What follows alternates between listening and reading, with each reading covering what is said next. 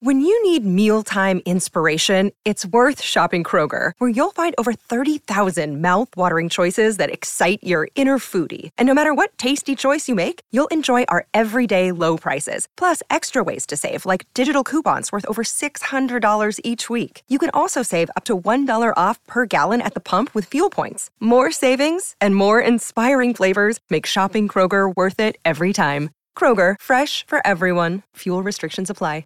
Experience the difference at Woodhouse Buick GMC. From the GMC Acadia to the Buick Encore, we're sure to have a vehicle that fits your lifestyle. Our climate controlled showroom guarantees a comfortable shopping experience every time you visit. Plus, our commitment to our customers continues well beyond the date of purchase. You will leave our lot feeling comfortable and confident in your new vehicle. Start your car buying journey today, in store or online at WoodhouseBuickGMC.com. We are professional grade. This show is part of the HeadStuff Podcast Network. This is how it's always been. I'm on the outside looking in. Welcome to Double Love, the podcast in which we explore the strange and terrifying world of Sweet Valley High, book by book. I'm Anna Carey. I'm Karen Moynihan. And by the demand of absolutely nobody, it is the girl they both loved. Oh God! I mean, you know, the title sounds promising, and yet it's got absolutely no bearing on anything that happens pretty much in this story. Like, it's very misleading.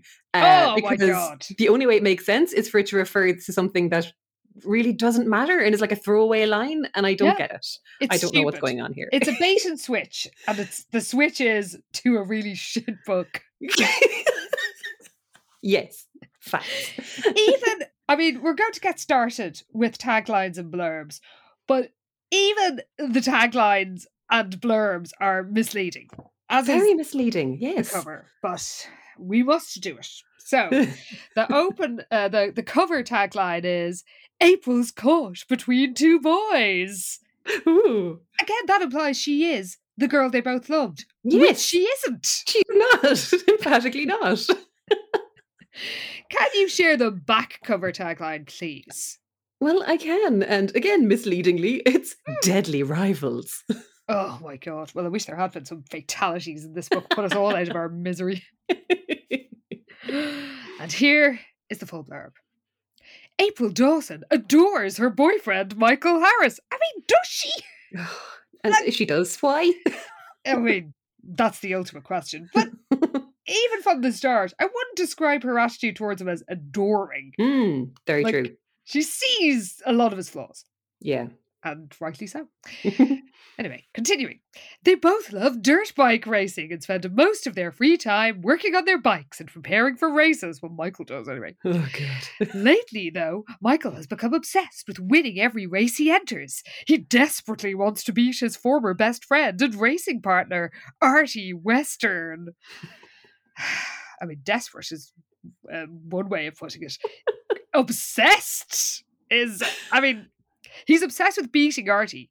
In, uh, I know they say he's obsessed with winning every race he enters, but his attitude to Artie is unwell. It's unhinged. Yeah, he's, he's not a well man. No, on many levels.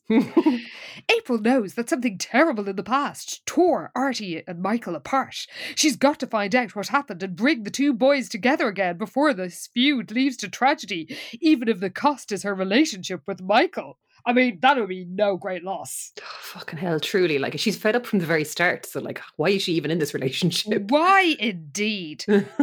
Oh, well, we are going to describe the cover now, but our description of the cover will be tinged with a little bit of sadness this week. Oh, yeah, so true. Um, yeah, those of you who maybe wouldn't be keeping an eye on Instagram that much, uh, yeah, our beloved Sweet Valley High cover artist James Matthews passed away a few weeks ago. He did, and he was 83 and still working on portraits to Mm. the end. And his daughter wrote a really lovely tribute um, to him on um, on his website. And uh, he really had a fascinating career. It's so interesting. So uh, we are we were very sorry to hear of his death. And this episode is dedicated to James for all the joy he has brought us. And he brought us some joy with this cover, I can tell you. Can you describe it, please, Karen? I can indeed. And again, like this is another one of these books where literally the cover is the best thing about it. oh my god. Like By this so is it. Like yeah, you can't go wrong. I mean, to be honest, even the, even like probably our least favorite Sweet Valley cover is still better than most other book covers. You True, know, true. Because there's no denying how insanely talented uh, an artist James was. Um, and you know, this is is again a great cover, mediocre book, but a great cover. Hmm. So thank God for covers. Um, so yeah, and again, once you've got more than two people, I feel like you're kind of always in for a pretty good time on these. Oh, yes. too. and three. I mean, what more could you possibly want? Um, even though we probably don't really care about these characters, it, you know, it's still a fun cover. So we've got April in the middle, caught between two boys, allegedly. Oh. It's not the girl they both loved. Oh God, yeah. So she's flanked on either side by, I guess, Michael and Artie. But like, I have no idea which one is meant to be which. To be honest with you, Neither do Um, I, because neither of them because- look like Michael the No, last time he was this on the is the thing. We've seen Michael on a cover, and he looked like kind of a dopey brunette Channing Tatum. Yes, he did. from from our we learned this in our World Cup of Boyfriends. Oh, we did. ages ago, and he did surprisingly well in that. Actually, I mean, uh, But, I like, was shocked. it's clear that we didn't get to this book at that stage because this guy fucking sucks. Um, but yeah, again, so like we have never seen either of these guys before. Um, one of them is allegedly Michael. I guess he's the guy in the leather jacket because yes, there's a leather jacket involved. Oh, Uh, probably looks most like that guy. So maybe that's meant to be Michael. I don't know. and he does uh, have his hand in a sort of proprietorial fashion on April's Very shoulder. true. Yes. So his hand is on April's shoulder. Uh, he's kind of his face is kind of tilted down, so he's looking at her. Uh, he's got on like a nice kind of turquoise t-shirt, Mm. perfect leather jacket over that, and jeans. Everyone's in jeans. There's a lot of denim on this cover. Which I um, wouldn't have thought was, you know, ideal for dirt bike racing. Wear. I wouldn't have thought so either, but you know, there Mm. you go. Uh, April also in jeans, lovely high waisted, 1991 mom jeans. I guess they are now. Very much so, and the oversized t-shirt. Mm, yeah, I mean, to be honest, it's what you'd wear now, pretty much. Really, it's like something from Urban Outfitters. If we're She's being back real. on trend, and she looks extremely like one of my favorite musicians, Courtney Barnett. Um, Okay. so uh, we can put a photo of her and Courtney on the Instagram Oh. because the resemblance is frankly uncanny. Interesting. Yeah, she's very Um, cute. Like, um, she and is, she's yeah. holding holding uh, her biking helmet, which is a lovely neon pink. Oh, Um, looks as great. it is in the book. I- yes, exactly. We love that when actually details are matching up. So that is very satisfying. It is. Um, and then on the other side of her is, I guess, Artie. Um, he's rocking the double denim, denim jacket, denim jeans. It's a look. Uh, he's wearing a yellow t-shirt.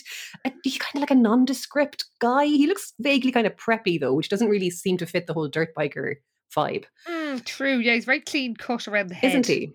Yes. Very clean cut head, very preppy head on him. Uh, very like sharp kind of parting in his hair. Yeah. Uh, yeah, and he's kind of quizzically looking at uh, Michael, I guess, or whoever the guy is on the other side anyway. Um, yeah, we're kind of just assuming this is Artie. So uh, yeah, again, I still I'm still not 100% sure which is which. Um, but look, it is a very fun cover. It and is. April is extremely cute. She looks adorable. she looks a little bit frightened, I feel like. As that well she's she kind of uh, help me down the camera. and who could blame her, to be perfectly honest? No one. oh, she does have a great fringe, though. Great fringe. Love a good fringe. angst. Yes. Well, we begin with April and Artie driving to Sweet Valley, and we get an example of their alleged chemistry and, you know, fun banter. No. Oh, it's Michael. Sorry, rather than Artie. Oh, sorry. Oh my God. See, I'm so confused with them, even with that cover. Who even knows? Who even cares, to be totally honest? Not me, clearly. Yeah. Insert random guy here. I don't Yes. know. yes, it's Michael is driving April to school, and we're told that he does so every day.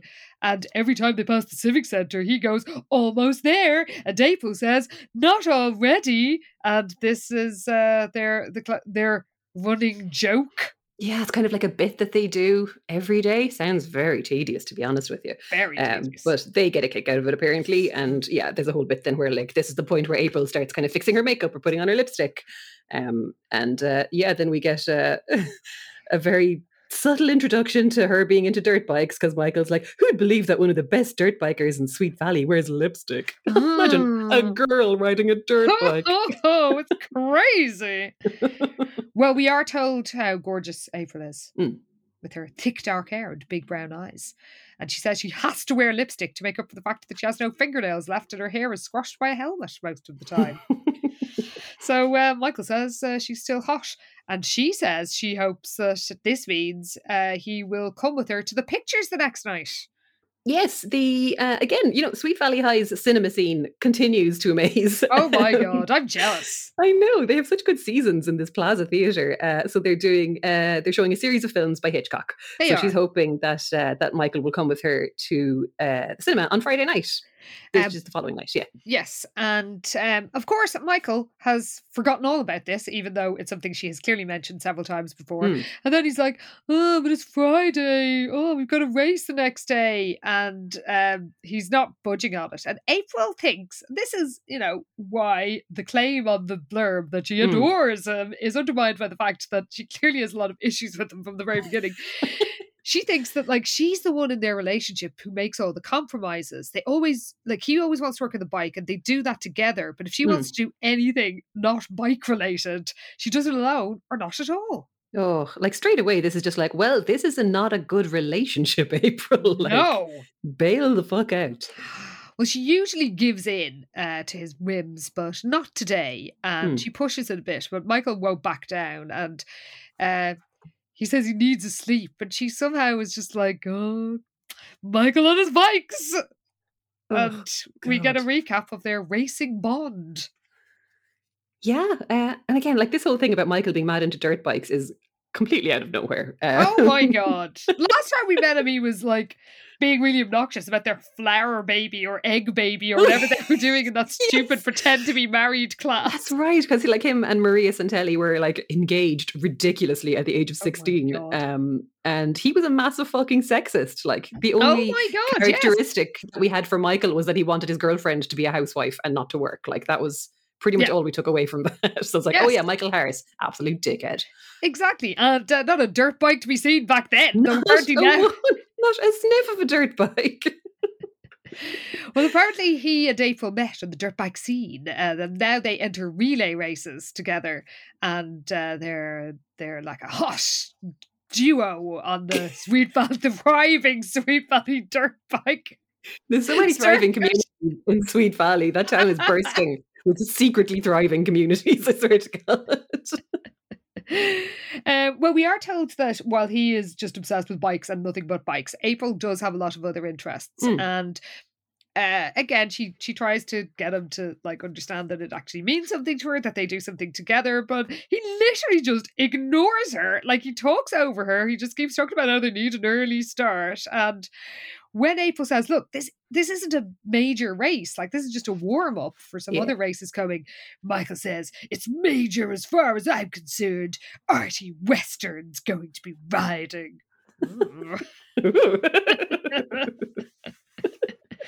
And then we get told about Michael's frankly unhinged obsession with Artie Western. Oh God, uh, it's so stupid. Also, Artie Western, less of a name, more of a movie genre. I would have. thought. I'm just like, oh yes, an Artie Western, lovely. I think I've seen some of them. Surely. Scored by Morricone, surely.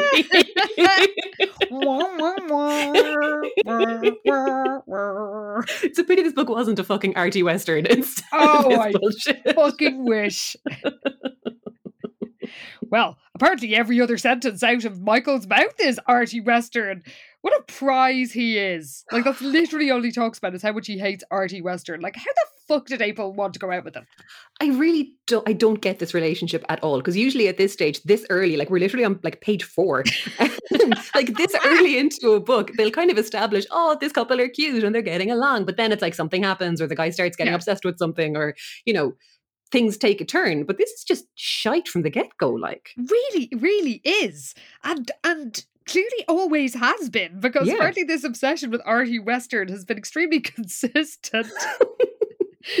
and uh, he says uh, he just keeps going on about uh, you know Artie Western isn't half as good as a writer as I am. Artie Western, I'll show him. okay. Fucking age is he? Like, what? He's going to be 16, not six. I know. And um, he's like, "Ugh, I have to beat him. And April says something about, you know, it's all about the love of the game, not winning. And Michael says he rides to win, not have a good time. And then he says he'd rather give up it up forever than admit that Artie Western's better than I am. He's deranged. He's uh, the most joyless fucker. Like oh I just my god! Yes. do not understand this at all.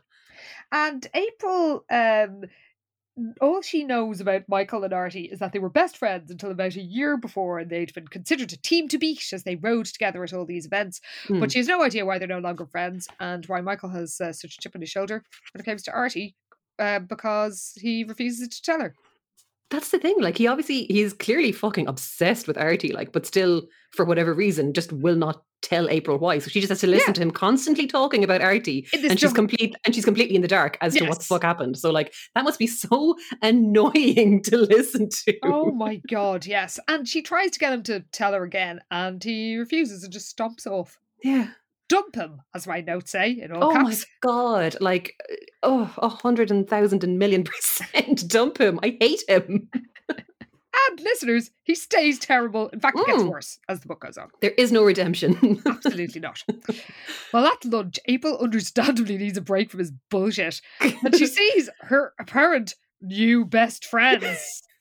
This is so contrived, especially as we literally got introduced to April and Archie in the last like two pages of the last book. I know. I think like maybe they'd each been like very vaguely referenced at some point, like maybe 20 books ago or something, Oh, but like God. nothing nearly enough to warrant, you know, a good enough setup for this book at all. Well, apparently, um, she when she spots Jessica, Maria, Amy, and Lila at the cafeteria, um, she thinks that although they, she was not really in her, their, their group, they had been very friendly to her lately. Lila and Jessica had even asked her to go shopping with them the week before. What? Where did this come from?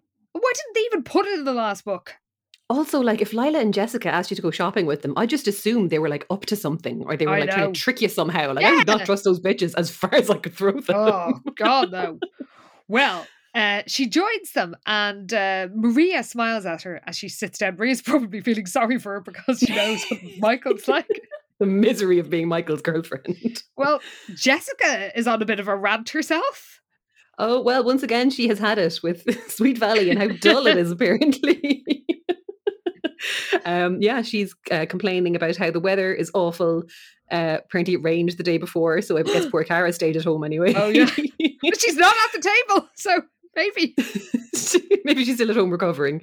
Um, so, yeah, Jessica's just uh, given out, saying she needs to be somewhere interesting, somewhere sophisticated and exciting, somewhere where things happen. Because famously, it's not like 80 books worth of things have happened in Sweet Valley up to this point. There we go. It's not as if we literally didn't just discuss a book where she was being menaced by OTGs. Indeed. what a time. oh, well, wish we were back there now. If only. Uh, well, they do remind her about her obs- recent obsession with Jackson, the imaginary boy. And April says she'll never understand boys. And uh, Maria gives her a sympathetic smile. She does. Yes, Maria's like, there are times when you think we came from different planets. Yes, and April looks at Maria in surprise. Maria was dating Winston Egbert now, but she had been once engaged to Michael Harris. Which of them is Maria talking about? I mean, it's pretty obviously Michael because Winston is nice and Michael is appalling. And Yeah. it was pretty high profile when they split up. Well, this is true. Yeah, like Winston, everybody likes Winston. He's actually fun to be around. So clearly it's Michael. Oh God, there's no April. Just save yourself now. Michael, Maria should be doing an intervention. she really should. Yeah. Well, April tells Jessica that if she really is bored and is looking for a change of scene, she should come to a dirt bike rally. And inexplicably, Jessica says yes. Yeah, she does seem a little bit uh, doubtful at first, um, but then she kind of reckons that, you know, there'll probably be cute boys there. So she's like, Hmm. "Meh, it would be a change, all right. So I'll give it a go. Yeah, so she decides she's going to turn up the weekend. Hmm. And uh, at the end of the school day, April reminisces, reminiscent, reminisces about how she and Michael met at a rally because apparently April got into racing because of her older brother when she was in middle school. So I guess she's been doing it for quite a while. Okay, we're, yeah. we're told that when she met, he was intelligent, good looking, and fun to be with. Now, there is absolutely no evidence of the latter at all throughout this book. Oh my god, show don't tell, lads. Where where is this person? Oh, he's, I mean, keep telling us that he's uh, in any way likable because there's literally no evidence of it whatsoever. None. Well, she bumps into Maria and Liz, and we finally get a twin comparison, but it's it's fleeting. As uh, Maria asks if April and Michael are okay, clearly, you know, remembering her own time with them. and Liz says, "You don't have to say anything if you don't want to. It's just that sometimes it helps to talk. Like you know, she's just champing at the bit there. Just Oh, raring to go. She probably just jumped out of a locker as soon as she saw like them coming together. It's like someone doesn't look happy. Hello. well, April isn't isn't sure whether you know she should really be talking about her and Michael's private affairs with other people, but she thinks that Todd is friends with Michael. Since when is he mm. fucking friends with them? no. That's just a lie. This is the thing. I suppose they keep kind of keep telling us that, like, oh, Todd and Liz and Jess, they're all so popular. So that just kind of is like a cover coverall for yes, of course they know this person. They're popular, aren't they? Uh, are they friends with them? Mm, yeah. Um, well, she she mentions about you know, oh, I know, you know, you Maria used to go out with him, and uh, amu- Maria's kind of amused as she reminds April that she and Michael were engaged, and we do get a recap which does not include the information about how controlling and patriarchal and dickish Michael was. Mm. Yeah, that's the thing. They really kind of like hone in on the the whole thing with Maria and Michael was that their parents didn't like each other. Yes, and that's kind of the angle that they go with uh, on here that like yeah they were told not to see each other so of course they became secretly engaged and it's like and as you say they completely leave out the reason they broke up which is the fact that michael was a controlling dickhead Yes, which was pretty explicit in the Mm. book. Like it was kind of the point. But um, uh, Maria then quickly adds, not that he's not a wonderful guy, because he is, like complicated maybe, but really nice. where where are the receipts i don't see them there is no evidence of this Also, complicated is doing a lot of lifting in that sentence. oh hell yeah Well, this is even more unconvincing because April asks about what the deal is with Artie, and Maria unconvincingly doesn't know him. That's yeah this is bullshit Oh my Uh, God. like this is the thing, yeah, because she kind of says that she, yeah, doesn't really know him. Like said hello to him once or twice. She's like, she's like, oh yeah, our relationship was supposed to be so hush hush that Michael didn't really introduce me to his friends. Like, What? your friends threw a party for you when you got Yes! engaged. What are you talking about? That's literally what my notes say. this is retconning. The, my notes also say the entire fucking school knew about you. That's the thing. And Artie like allegedly goes to Sweet Valley High. Yes, Uh, and that's also which, what my notes say. Artie is in the same school as them. Question mark! Exclamation mark! Exclamation mark! Exclamation mark! none of this makes sense. How does April not even know him if everybody else in her class does? That's the thing, because presumably they're all in the one year, and like I know it's Yes. like big school or whatever, but like Jesus, you'd still like he's not a stranger, you Yes. know. Like they could have made him go to Bridgewater or something, that would have made perfect sense. Yes, or Palisades, or whatever. anywhere, Big Mesa, just throw in Yeah. a school. well, she just says, from everything I hear, Artie's a great guy. And Liz says that as well. yeah, she Yeah, knows every- him too. Thing. Every, everyone apparently is crazy about Artie. He's such a nice guy. Like, we had nice. this again recently. Who was this that we had with uh recently? Was it Bill? Was it that terrible boyfriend guy? Oh, there was, who was apparently yeah, popular. heard of. oh, no, Uh, what was it? Scott? There were a Oh, few maybe people who were being mentioned, and everybody was like, oh. Everyone had an opinion about how great they were. And it's like, since fucking when? Who is this person? so so anyway, yeah, apparently, look, apparently Artie's a fucking fixture at Sweet Valley High, and everyone thinks he's great except Michael. and April, who was the only person who doesn't know him well. like, they could have even said, oh, April just moved to town this year. But Yeah. no. Well, later, Todd drops Liz off at the Casa del Wakefield and they banter about her allegedly famous chocolate chip cookies and her, her speciality. And when he calls into the house, uh, Liz realizes the sink is all blocked up and all stinky. And uh, who should step in to fix it but Handyman Wilkins? Aha, yes. Uh, apparently he's he's down on the ground trying to sort out uh, this sink problem with the help of Prince Albert, who insisted on licking his ear through most of the operation. Hooray for Prince Albert. We love to see him turn we up. do. Well, apparently, very unconvincingly here, one of the, the drain has been blocked by one of Jessica's barrettes. Oh, get out of here. She has never worn a beret in her life. Absolutely never. No. Abso- No, we're, we're not having that. We're oh. simply not. There's a very famous barrette wearer standing right next to you, Todd. she wears them every cover, doesn't she? Literally her trademark. oh my God. I mean, at least they could have said one of Liz's berets Yes. that Jessica had borrowed that she never saw again. You know, come on. Don't pretend like Jessica wears berets. We know Oh. the truth. We're beret truthers here. I didn't realize this book would make us so angry, but really, and over such stupid details as well. we're all like this- up. No, that's the thing. The plot was so boring that we just got riled up about stupid shit. Well, Todd jokes about Liz being lost if- without him there with his amazing plumbing skills. And she says, Well, if you weren't there, I'd have called a plumber. And he's like, Hmm. Well, then you'd have wasted money. You know, you should just be able to, you know, unlock a U bend. And when he points out that she doesn't know how to unlock a U bend, she somehow thinks, in fairness to Todd, I can't believe he's saying this, he isn't actually making a gendered remark. this is the thing. And again, hate to defend Todd, but like Always. he wasn't he actually wasn't being sexist here at all. Um, but she's just taking it that way and yeah, has made it into now like a, a girls versus boys thing. Yes. So, um, yeah, there's they have a tedious back and forth about you know how she doesn't know how to change a tire, blah blah blah, and so Liz suggests a competition.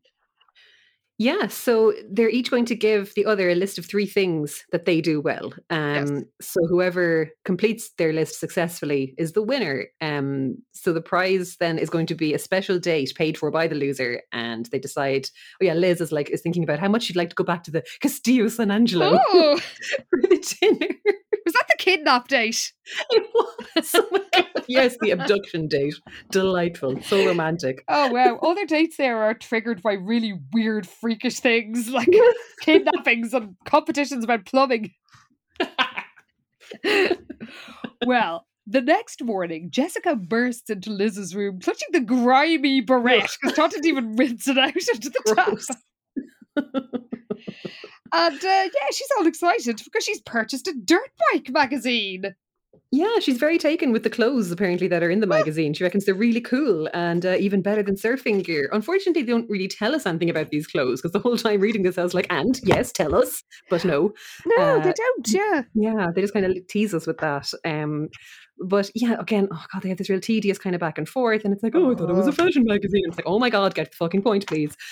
Um, but yeah, so Liz has just decided that this is is interesting now, and she's got an interest in dirt bike racing. But of course, then Liz is like, mm, well, I don't know if this is a good idea. You know, after my motorbike accident, then we also get it like it's recap city as well in this. Oh, book, like, so many recap third things. Yes. so many. So they fill us in then about uh, the whole motorcycle incident uh, with Liz coming off of Todd's one and going into a coma and what have you.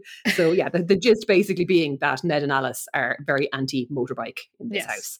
And Jessica says, well, it doesn't matter because she's just going to watch this rally. And of course, Hmm. she would never get on a bike. And she was promised that she wouldn't. But Liz knows that Jessica's promises are meaningless. And she isn't wrong. That's true. In fairness, because I suppose on one hand it's like Jess is just going to watch a race, and Liz is kind of like freaking out. But then, Yeah. yeah, you also can't believe anything Jessica says. So I can see both sides really in this case. True. Well, we cut to uh, the breakfast table where Liz tells her parents about her competition with Todd. And Ned says, well, it's true that some people are better than others at certain things. And Alice's hackles rise because she thinks that Ned is becoming sort of gender essentialist. But Ned actually, and in fairness to Ned and Alice, they're both perfectly reasonable in this conversation. He says, um, he's talking about people in general, and he says, uh, for instance, and points at Alice, I wouldn't expect you to change the- the oil in the car. And Alice says, wouldn't expect you to either. After all, you're the only one who ever forgot to put gas in the tank. she remembers when Ned put up a shelf and it fell down in the middle of the night. this yeah, there is some cute Ned and Alice banter. Actually, I will give the book that. Um, They have the yes. best banter in this book. They're the only people who have good banter. Oh my god, the only enjoyable couple, like complete plot twist. It's Ned and Alice. Who would have thought? oh my god! Because you know how much we hate the uh, Liz and Todd banter as a Oh, rule, it's so grim. Yeah. and the I mean the attempts at banter with Michael and April are Ugh. painful. Just awful. And I have to say, the Jessica's with her infamous love interest are not much better. Uh, they're kind of endearing, but Ned and Alice are definitely stealing the show. I think. Yeah. Hmm.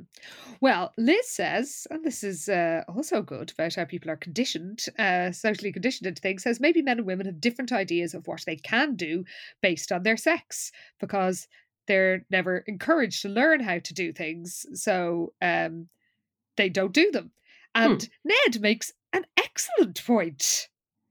Yeah, said- he says. Oh, sorry. Yeah, no, No, he just says that uh, that Alice might be a terrific shelf builder, but that it wouldn't occur to her to try. And then says, "Whereas I'm a terrible shelf builder, but because I'm a man, I assumed I could do it." I mean, I'm just really liking that and Alice in this book. I know. I've really warmed to them in these last couple of books. I have to say. yeah, well, maybe it's because we're basically the same age as them. Oh God, I'm yeah, we're just we're just relating to the adults. That's all that's happening. These idiot teens. What are they doing now? well, meanwhile, Michael picks up April from her house and she knows instantly that something is up. He's really upset. Um, and for and, uh, this, there's Not some for the reason news. think. yeah, so like he tells her that his grandmother, who lives in Texas, uh, is sick and she's in the hospital. But that's not why he's upset. Oh no. Oh, fuck grandma. No, he's, he's upset because he's going to have to miss the race at the weekend because his parents are making him go to Texas to see his unwell grandmother who is in hospital, you little piece of shit. Well, April actually thinks I must be misunderstanding him. Yeah. Like you can't really be saying that, but no. And he's all like, "It's not like she's dying." Oh god, she's very generous, like overly so in this case, because like Michael fucking sucks, and that's the one consistent thing in this book. Oh my god. Well, April points out to him that like this isn't a big race. It's not important, Hmm. and uh, you know, it doesn't matter whether you're there or not. It's not like it's a like it's it means anything. It's not like it's Hmm. part of a tournament or anything. Yeah. Uh, but he says, without me there, Artie stands a really good chance of winning tomorrow. And April rightly says, don't you think you're getting a little carried away about Artie? Which triggers an absolutely unhinged rant from Michael. Oh my god, yeah, he just kind of goes off on one about how apparently Artie gets everything, and that from the time that they were little, if Artie wanted something, Artie got it. If I got a bike, Artie got a better bike. Uh, if I got a good report card, Artie got a better. Maybe Artie's just better than you, Michael, and you need to just accept that. Oh, I mean, he on. clearly is. I've read the whole book. He is better. he is absolutely better. Um, but yeah, he's just like, yeah, even when we were riding together, he was always right. He always got his way. But like, April's like, what about your grandmother? And Michael's like, my grandmother would understand.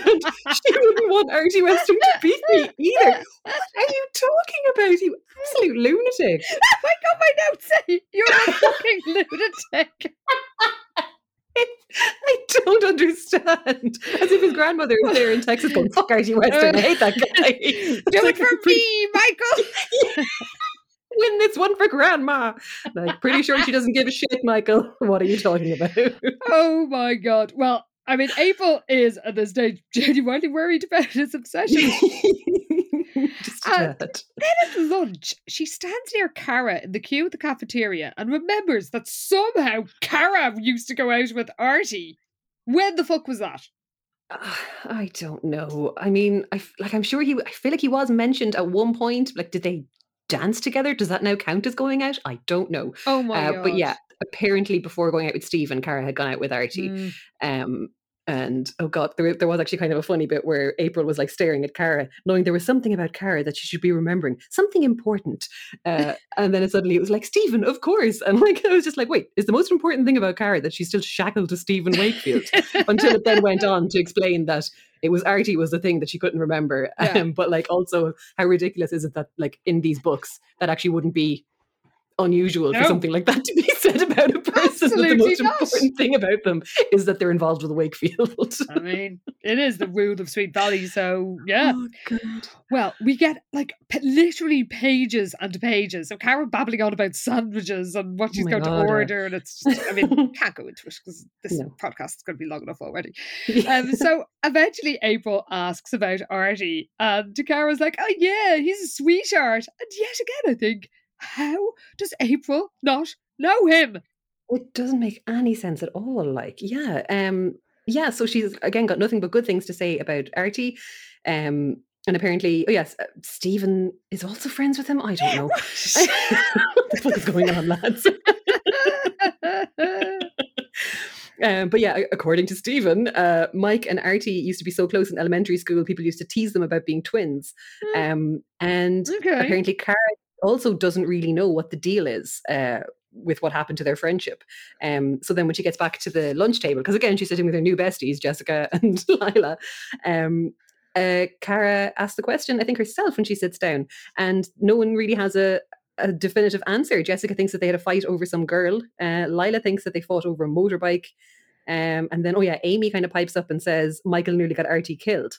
Uh, but then Lila's like, no, wasn't it Artie who nearly got Michael killed? So like, there's there's no one story here. There's just kind of lots of half remembered things, and it's no help whatsoever. But also, again, how does April not know? And like, how she never heard any of this? This is a, unhinged. this is the thing because she does the way that she is in this book sounds like someone who has moved to town in the last year, Yes, but exactly. that's not the case apparently. No. So yeah, I And April didn't just- definitely like has been in an earlier book. I mean, literally mentioned in passing, but you know, yeah.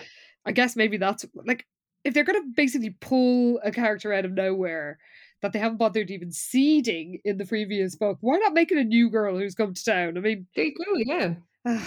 at least the narrative would make some sense then. Well, that night, Michael is in Texas. So April happily goes to the film alone, and she's almost relieved to be rid of Michael, and she should be entirely relieved. She really should. Like, my God, she has no fun with him whatsoever. Like, all he does is bang on about the bike. And, like, obviously, she's into dirt bikes too, but is a well rounded person who has other things on her mind and other hobbies. Um, so, yeah, it probably is just a relief to get the fuck away from him for a bit.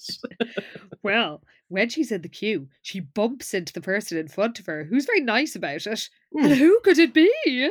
Why, it's renowned sound guy from Sweet Valley High that everyone knows. It's Artie Western. and he recognizes her from the track.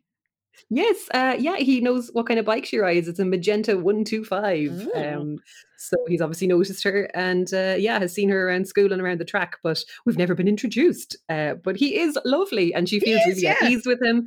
Um, and they kind of just chat about Hitchcock and uh, that they've both been looking forward to going to this. And they just kind of end up sitting together because they've been chatting, I suppose, on their way in. And it just is all very natural.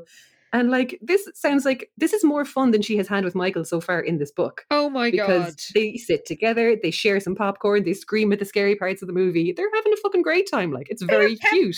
They have chemistry. And they really do. After the film, which is clearly the birds, even though they don't Yes. say it, but they do say, I think one of them says something about like, I'll never look at a pigeon in the same way Yes. again. Yeah. Um, Artie suggests that they go and get pizza, Hmm. and though she knows Michael would be furious, April wants to find out more about the feud, so she agrees. She does. And she also like quite reasonably notes that like Michael doesn't actually have a right to choose her friends for her. Um and as well as the fact that she might actually find out what the fuck happened between these two. Um so yeah, so they go to Guido's, of course. Where else are you going to go for pizza? of course. Um, but yeah, Artie kind of asks about Michael, and she's kind of surprised, I think, because I suppose as far as she's concerned, these guys aren't talking, and maybe they like if Michael is so mad at Artie, maybe Artie's also really mad at Michael, but that doesn't seem to be the vibe that he's giving at all. So she's a bit confused. Well, that's the thing. It's like she's actually um he, he's he's clearly concerned Hmm. about Michael and like he doesn't seem to be angry at all. Like there's no it's it's nothing like Michael's attitude towards him. No, it's a very one-sided thing. Like Michael is all animosity, and Artie's actually kind of like, you know, how is he? How's he doing? You know, and it's it's a very it's a much more fucking laid back and chill kind of a, a buzz we're getting off of Artie for sure. Well, he says, which is kind of sweet. Uh he says, "I'm glad he's with someone as nice as you." Oh, And eventually April asks, "Look, what happened between you?" Um and We're told Artie sat up straight and looked right at her. April, he said, if you don't mind, I'd really rather not talk about it, okay? The past is the past. Let's just say that we had a misunderstanding and we were both at fault. And April realizes that Michael you know, the, basically April, um, Artie and Michael see this very differently because Mm. Michael does not think there was a misunderstanding and fault on both sides. He hates Artie with fiery passion. Yes, very much so. It's like a concerning amount of hatred on Oh Michael's side. Well, we cut to the Casa del Wakefield, where we're told that usually the last thing Elizabeth and Todd did when they said goodnight was exchange a kiss. But tonight they're exchanging something different. Uh, herpes. No. Um, so they're exchanging. exchanging envelopes uh, because they've made out their little list of fucking tasks for each other. Um, so they read each other's things, and oh god. Uh, so yeah, Todd has has challenged Liz to change a tire, build a shelf, and replace a washer. Uh, and she's like, "Oh my god, is that it? I'll be done in an hour. This is a breeze." And then Todd's list that Liz has given him is to do the grocery shopping for a week, make an apron, uh, and cook Elizabeth Wakefield's dinner, including chocolate chip cookies. So he also reckons this is going to be an absolute breeze uh, for him. Hmm. But um, yeah, and then more tedious banter, and that's pretty much the gist. Is these are their Yes. tasks. I mean, I have to say that I couldn't do any of Liz's tasks. I could do all the ones that she's given Todd.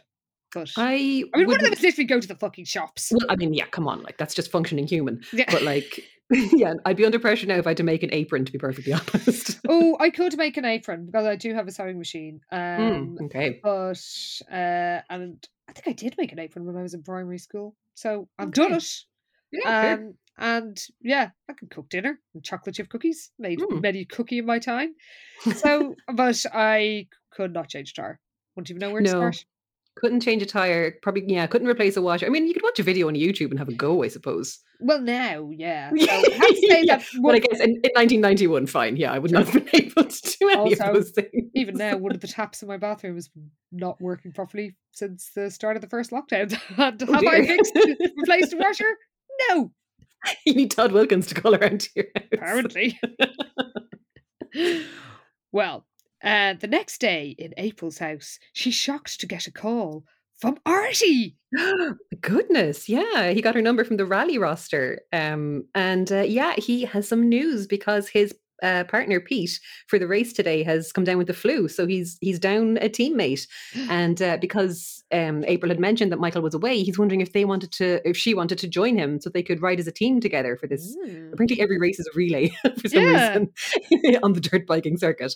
Um, yeah, so apparently it's going to be similar to one that they'll be covering in the championship in a few weeks. So it'll actually be good practice for both of them for their, you know, actual teams Yes. whenever it does get to that point.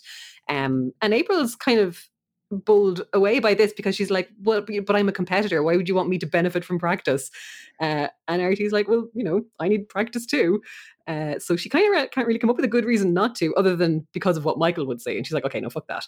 In fairness to her, she realizes that is not a good enough reason. Uh, and also figures, look, I might give her another opportunity to figure out what happened between the two of them. So she's like, yeah, cool, let's do this thing.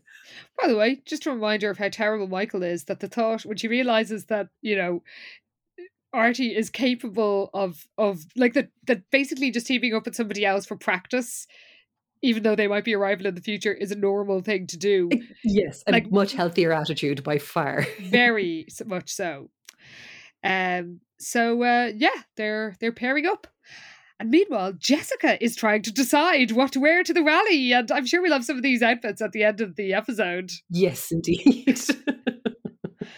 Um, so I didn't take any details of the notes because that's your domain, but I did say Well, sh- she eventually selects a garish ensemble. Oh, very. Yes, we we will get to. In fact, this is the as much as we get in terms of outfits. I think is just this little montage of Jessica trying on stuff.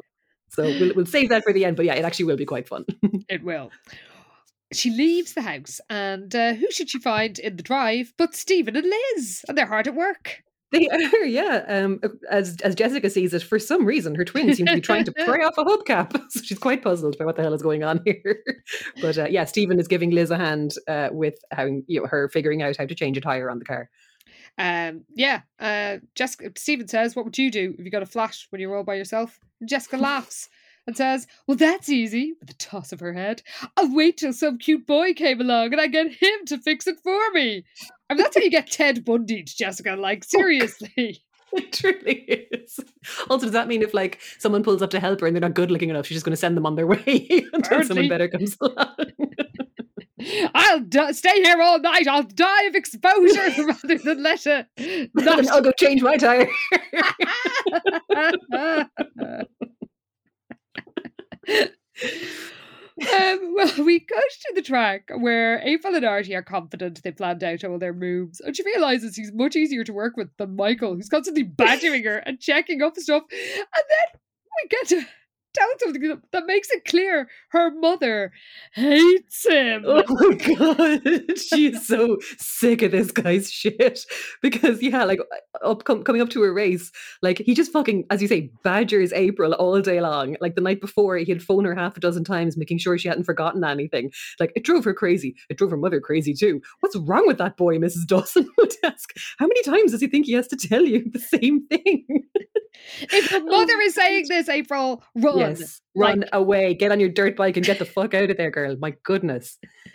Um, yeah, and apparently he always drags her out to, to, to the track at the crack of dawn to make sure they've like, got a good preparation time. Like Michael is a massive fucking pain in the hole. Like he is Oh, no fun to be around. He's an absolute fucking head wreck. Like I don't know why she's with him. she has, he has no redeeming qualities. Literally none. None. Not a one. Like None. I don't understand. Oh my god. Well, with Artie, apparently it's totally different. Um, uh, it's it is as an as a racing experience. Mm. Uh, he knows that she can ride well. He knows she's going to do her best, and she's kind of in a daze. And he says, or uh, she's. She's in a daze and all this, you know, un- unfamiliar niceness. And he says, "A spark plug for your thoughts," because Well- that's how bikers speak. Apparently, Sure, I I guess it is. but yeah, like Artie is just so chill and so easy to be around, and like, my God, such a better person than Michael. Oh. um, but yeah, she just says she just apologizes and says, "Oh, you know, I'm just thinking about Michael," um, and he says, "Yeah, you know, I thought you might be. It must be pretty strange riding with somebody else." Um, but April is still kind of feeling excited about the race and like more so than she has in a while. But she's like, yeah, I guess it will be pretty strange. But like she is looking forward to this race. And obviously the build up is way more enjoyable, yes, you know, doing so with Artie than with fucking Michael. Ugh, and understandably. Well, Jessica has turned up and she hadn't really realized that this, like, it's not a stadium or anything. They are literally running around open countryside. And uh, she's standing near the finishing line and she, she is, frankly, extremely bored. Well, by the way, we're told that at most sporting events she had attended, there was at least music to listen to or cheerleaders to watch. That does not happen at any sporting events in this country. You turn up and you watch whatever's there, or Well- you don't in my case because I don't go to them. But you know, you don't expect there to be music or cheerleaders. no, that's fair. But you know, Ireland is quite different to America in a lot of respects. And I guess like with baseball and that, there probably is lots of entertainment in between because fucking baseball takes it two days to play a Oh. game. I went to a on forever, baseball like. match in Fenway Park in Boston because I sort of, as a my American pals took me. Was it a, a J1. punishment of some sort? kind Did- of was in practice. What did you do? Uh, Yeah. there was a seventh inning stretch, which you fucking need after seven innings because you've got to like everybody gets up and stretches. I think they did like "Take Me Out to the Ball" game at some stage and like an Yeah. Um, but uh, I mean, I guess it was like being in a film or something, seeing. I suppose you're actually seeing things in context must be kind of strange. It's like, oh, okay, I see. All right, I've watched a League of Their Own. I know what's going on here. pretty much. yeah, And it, it did go on for a very, very, very long time. yeah, they go on for ages. And also, sure, American football is so fucking stoppy starty. Like, you'd need the cheerleaders for some kind of entertainment. 'cause Oh, otherwise, you're just sitting there watching people swap in and out from benches, and it's like, oh my god, what are we doing here? Okay, oh, so I guess we can forgive Jessica.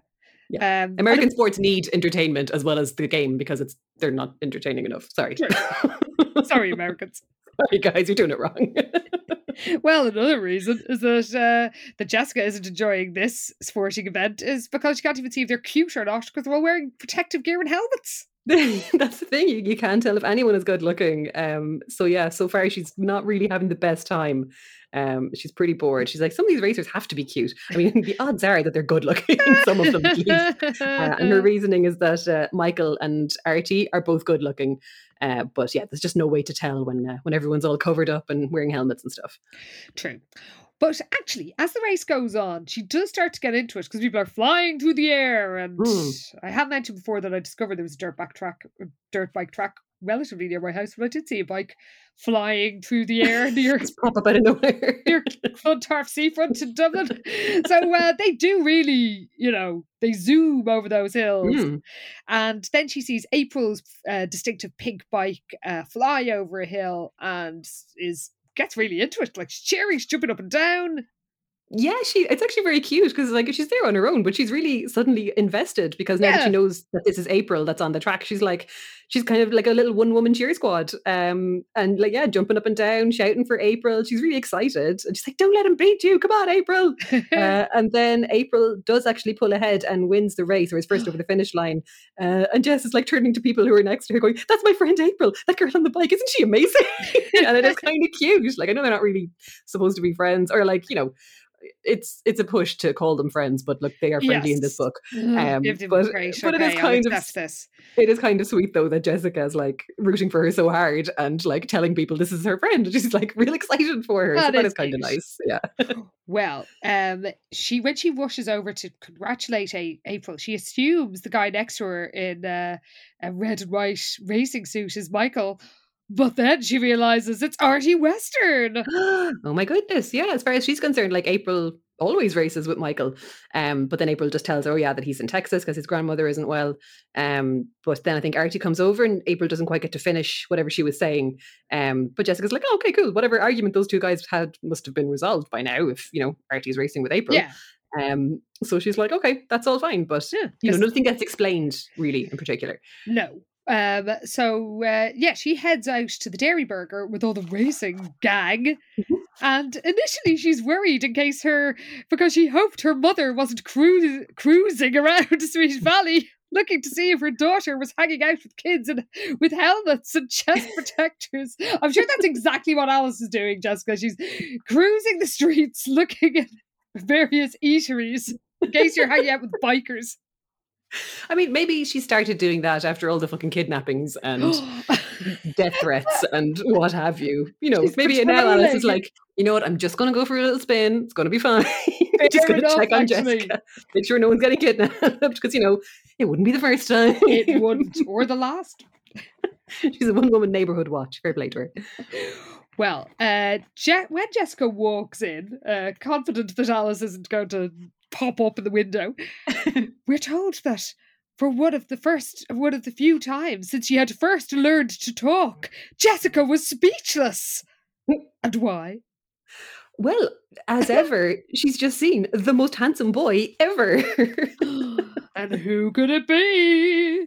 well, it's everyone's favorite genre of film. It's arty western. No, it's not. It's Sam Woodruff. Oh my god, it's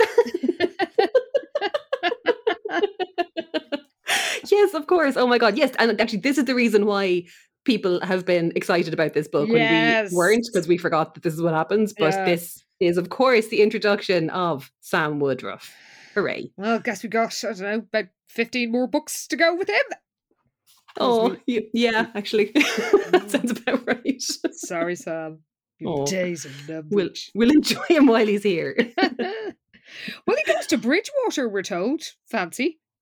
Very fancy, yes. Um, but yeah, Sam, he's he's uh, as we've established, the handsomest boy she's ever seen. Mm-hmm. Um, and he's got uh, thick blonde curly hair and light grey eyes. Uh, Mm. so she's thrilled with herself. And uh, yeah, he's like, "Oh, you know, I haven't seen you around before. Are you a racer?" Um, and Jess is like, "No, no, I'm not a dirt biker. I'm a cheerleader."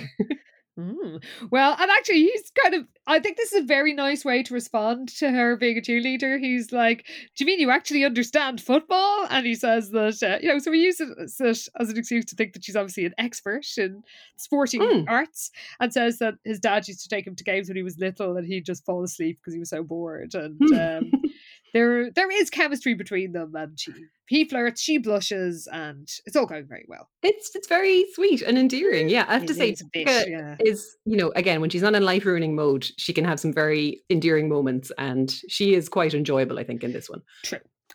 We cut to the local cinema where Todd and Liz are settling down to watch a film, and he asks how her first challenge went, and she's like, "Oh, it's fine," but she doesn't mention that Stephen helped her, and uh, she asks how Todd's first challenge went.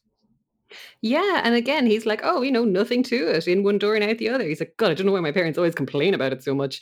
Um, but uh, yeah, Liz is like, "Oh, well, you know, that first task was meant to be easy, and they just get harder after that." And then Todd is like, "Yes, the same goes for you, my pretty." He said in an evil-sounding voice. the same goes for you.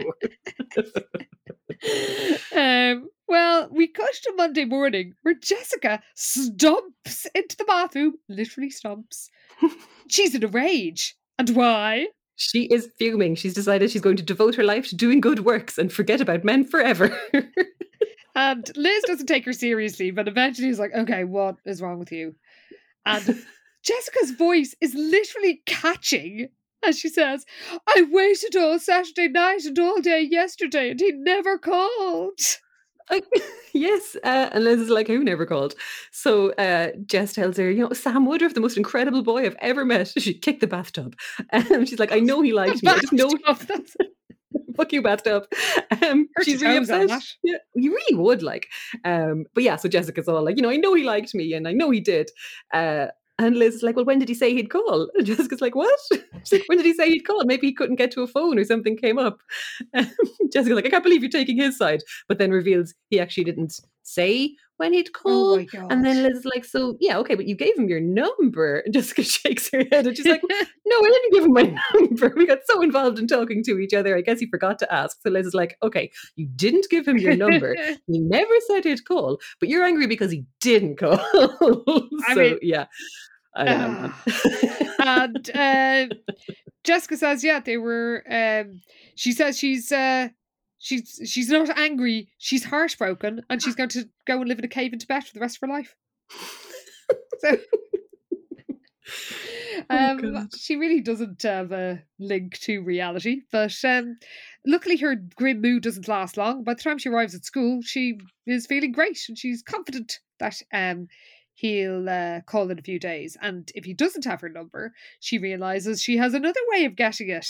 And who could that per- way be? Well, this is the thing. She spots Michael Harris. Uh, um, yeah. Um, and even though apparently she's never said much more than a few words to him before, um, she kind of figures, well, look, if he's friends with with April and Artie and Sam and with this whole biker crowd, uh, that you know Michael would be able to surely get uh, get Sam's number for her. So she's like, okay, right, going to do this. So she she kind of runs up to Michael and kind of asks about his grandmother. And she's like, oh, okay, because apparently the grandmother's doing well now, as if Michael cares. Um, but she's like, oh, okay, cool, that's good news. Uh, and she says that it's, you know, it's too bad you missed the rally on Saturday. April and Artie were really terrific, but I'm sure they weren't nearly as good as you and April are. And like, as soon as she says it, she realizes that she's completely put her foot in it because Michael's face just like darkens. His smile looked like it had been set in cement. It's like, oh, Jesus, just walk away slowly. Terrifying. So scary. And he's like, April and Artie and April and Artie. And Jessica is understandably literally backing away. Yes, quite alarmed. But then who should arrive to save her? oh, favorite himbo Ken Matthews. Oh, but Ken. oh, poor Ken just makes it worse. He like, hey, Mike, Ken greeted him. I ran into Artie and April at Guido's on Friday. He like punches Michael in the arm, your fave. And, Ah, the uh, playful punch. You go. And says, Oh, you know, I just wanted to say I'm really glad you guys finally patched things up. Hasn't been the same since you stopped speaking to each other. And Michael then just like Oh. turns his frightening gaze onto Ken. Uh, and Jess is like, Oh shit, I've started this and now I need to save poor Ken because he doesn't deserve this. Um, so she kind of quickly tries to cover up and she's like, Oh, yeah, there was a whole bunch of us at Guido's and Artie happened to sit down at our table. And she's like, Isn't that right, Ken? She asks, like squeezing his arm. And Ken's like, Ow, what are you talking about? You're cutting off my circulation because as ever, poor Ken is very confused. Oh, God Um, love him. So she just drags him away and is like, okay, see you, Mike. She's like, Ken and I are going to be late for class. Wouldn't want to be late, would we, Ken? And like, just yanks him around the corner. the yanking around the corner is the best oh, part. Oh, he's just a big Labrador of a man, isn't he? Oh, we love him. We. Some of us love him more than others. he's over six foot, you know.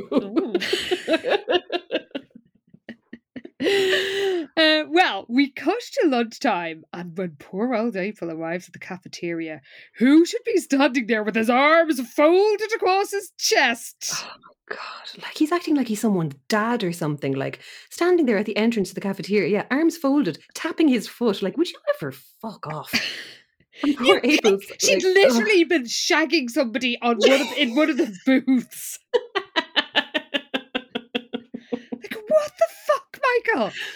Oh god, he's a psychopath. Um, yeah, so April thinks that like she should have told him that morning on their way to school. Um, but he'd been so happy to see her and so relieved his grandmother was okay that she just wasn't able to work the Mm. conversation around to Artie. Um, and he's just like, I want to talk to you. And like, you know, it's like, oh, outside. And it's all just so mean and abrupt. And I just he's so rude and obnoxious. Like oh, I really hate him. horrible.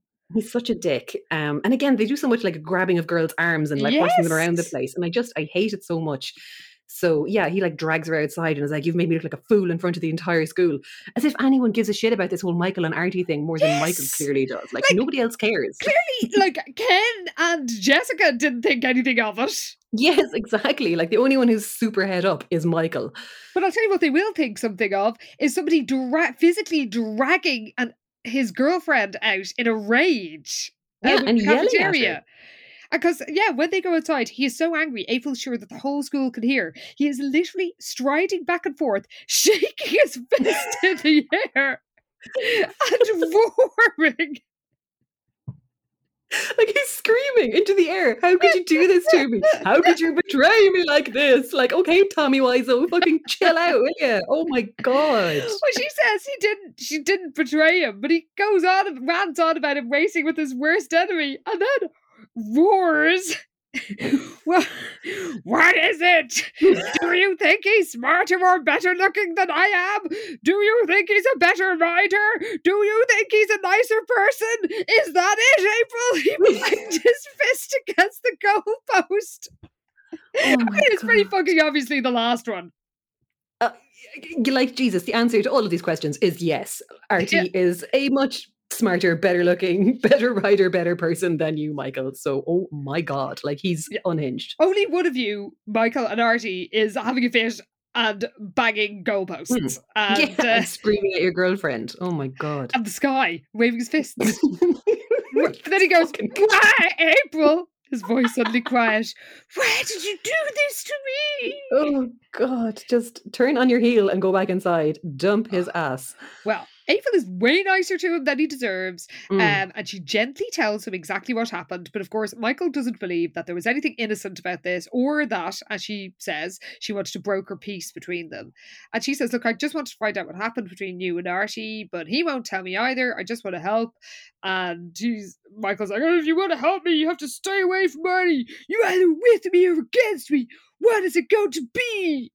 Oh my gosh, I hate him so much. Um, yeah, so he basically just gives her an ultimatum that she Yeah. has to like never speak or look at Artie again. Uh, and uh, yeah, she kind of caves. And she's just like, okay, fine. She's like, I'll stay away from Artie Western if that's what you want. And he's like, yes, that's what I want. But like, in fairness to April, she like as soon as she gets home, she's just like, oh fuck it anyway. Like I should not have done that. Why the fuck did I give in to him? She just wanted him to stop screaming at her, uh, but knows straight away like this was a mistake Yeah. and like he's being extremely unreasonable. She has an excellent argument with her reflection. that is actually pretty funny. Yeah.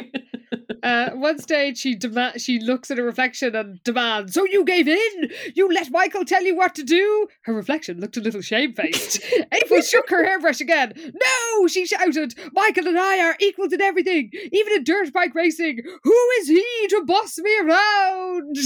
Who indeed?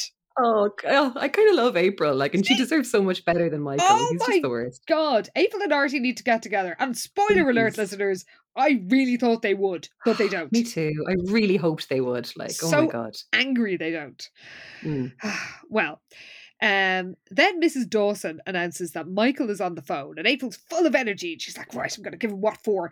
But Mm. uh, we're told that um, when she picks up the phone, instead of being the demanding, arrogant tyrant she had been expecting, Michael sounded completely miserable. Good. Oh my god, I know, like Jesus Christ, he deserves so much worse than this. But yeah, um, uh, so she's kind of like caught on the hop then, and, and just like, Mm. oh, oh God, she wasn't expecting this at all. And Michael, yeah, sounds so miserable. He's like, oh, I was afraid you were going to refuse to speak to me. And she's like, oh, you were, and he's like, you know, not that I'd blame you. I know you think I'm being irrational and bossy, and you're probably right. Like, yes, she's Mm. absolutely right. Um, but yeah, he just kind of, and it's not that he apologizes or anything, but he just says the thought of you hanging out with Artie makes me crazy. I can't help the way I feel. I'd rather give him my bike and never ride again than have him take you away from me. Like, He's just ringing up to still be weird and possessive. Just he's kind of sad about it now. Like I just I Ugh. cannot with this guy. I know. I mean, he makes it all about him. It's like, oh, I'm Mm. so sad. And uh, yeah, it's when he says, I'd rather give him my bike and never ride again than have him take you away from me. And somehow April has the urge to hug him. Ugh. So uh, yeah, she tells Michael that Artie was genuinely concerned for his welfare. And and when Michael realizes he does accept that she is telling the truth, he sounds all sad. And somehow it never occurred to her that Michael's dislike of Artie hid so much pain. It's pain of being a giant fucking baby. yes, like all of this is fucking self-inflicted. Like Artie's Ugh. clearly willing to talk to Michael, but Michael just has a fucking bee in his bonnet and is just being a massive pain in the hole about everything. Yes, that's exactly it. well, we cut to the Hershey bar where Alice arrives because she says it's that time of year again. yes, it's time to empty the wastebasket and clear the plates and glasses from under Jessica's bed. Uh oh. Can't imagine it's quite a spectacle. God, her room just sounds disgusting. It does, doesn't it? Well, she jokes that uh, Jessica's possessions are capable of, br- uh, they're so numerous uh, that they're capable of breeding, and that her blue sweater will mate with her yellow sweater and have a green sweater, two pairs of socks, and a scarf. really, I'm so surprised how much I'm enjoying Alice actually in this book. Alice is great in this book. It's a very pleasant surprise. yeah. Um, but then what should she spy? Oh no, she she picks up uh, the dirt biking magazine. Um. So and Jessica had actually thrown it away, so like it was in the bin. So like Mm. it's it's it's really nothing to be concerned about. But look, they're just so paranoid about bikes, I suppose, in that house. Um. that uh, Alice kind of picks us up and she's like, "Don't tell me you're getting interested in motorcycles." And Jessica's like, "No, no, someone at school gave it to me. Anyway, those aren't motorbikes; they're dirt bikes." Um. And Alice is like, "Well, you know, they look the same to me, and you know how your father and I feel about motor motorbikes. They're terribly dangerous. And after Elizabeth's accident, you know, just the sight of them upsets me. Um, but Jessica kind of tries to, you know, just be like, you know, can you really picture me on a dirt bike? You can't wear shorts or bathing suits. You have to wear all this padding. She's like, you know, could you imagine me wearing a helmet? Do you know what a helmet does to your hair? Uh, so Alice is kind of, um, you know, brought back down again. And she's like, yeah, yeah, I suppose that makes sense. Yeah. She's like, no, I, I guess I can't actually picture you on a bike at all, to be fair. so that kind of calms her down a bit. She does know her child. Hmm. Um, so uh, when Alice leaves, uh, the phone rings from a heap of clothes, and who could it be? Oh, it's Sam. He found her number. Did and uh, yeah, he asks her out, and she pretends that um, she and suggests going out tomorrow, and she uh, she prete- she rustles a few pages of her history book as if she's checking her diary. That's the thing. Yeah, she's kind of like pretending to consider the dates he's given her, or like to go out some night this week. And uh, yeah, they um they decide. Oh yeah, she decides that sounds okay.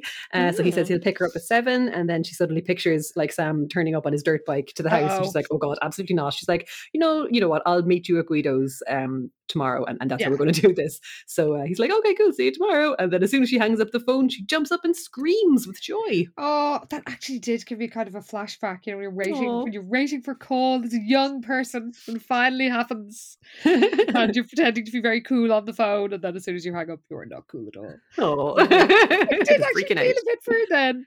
Oh, Well, we cut to Tuesday afternoon, and Liz and Enid are outside the lumber and hardware shop.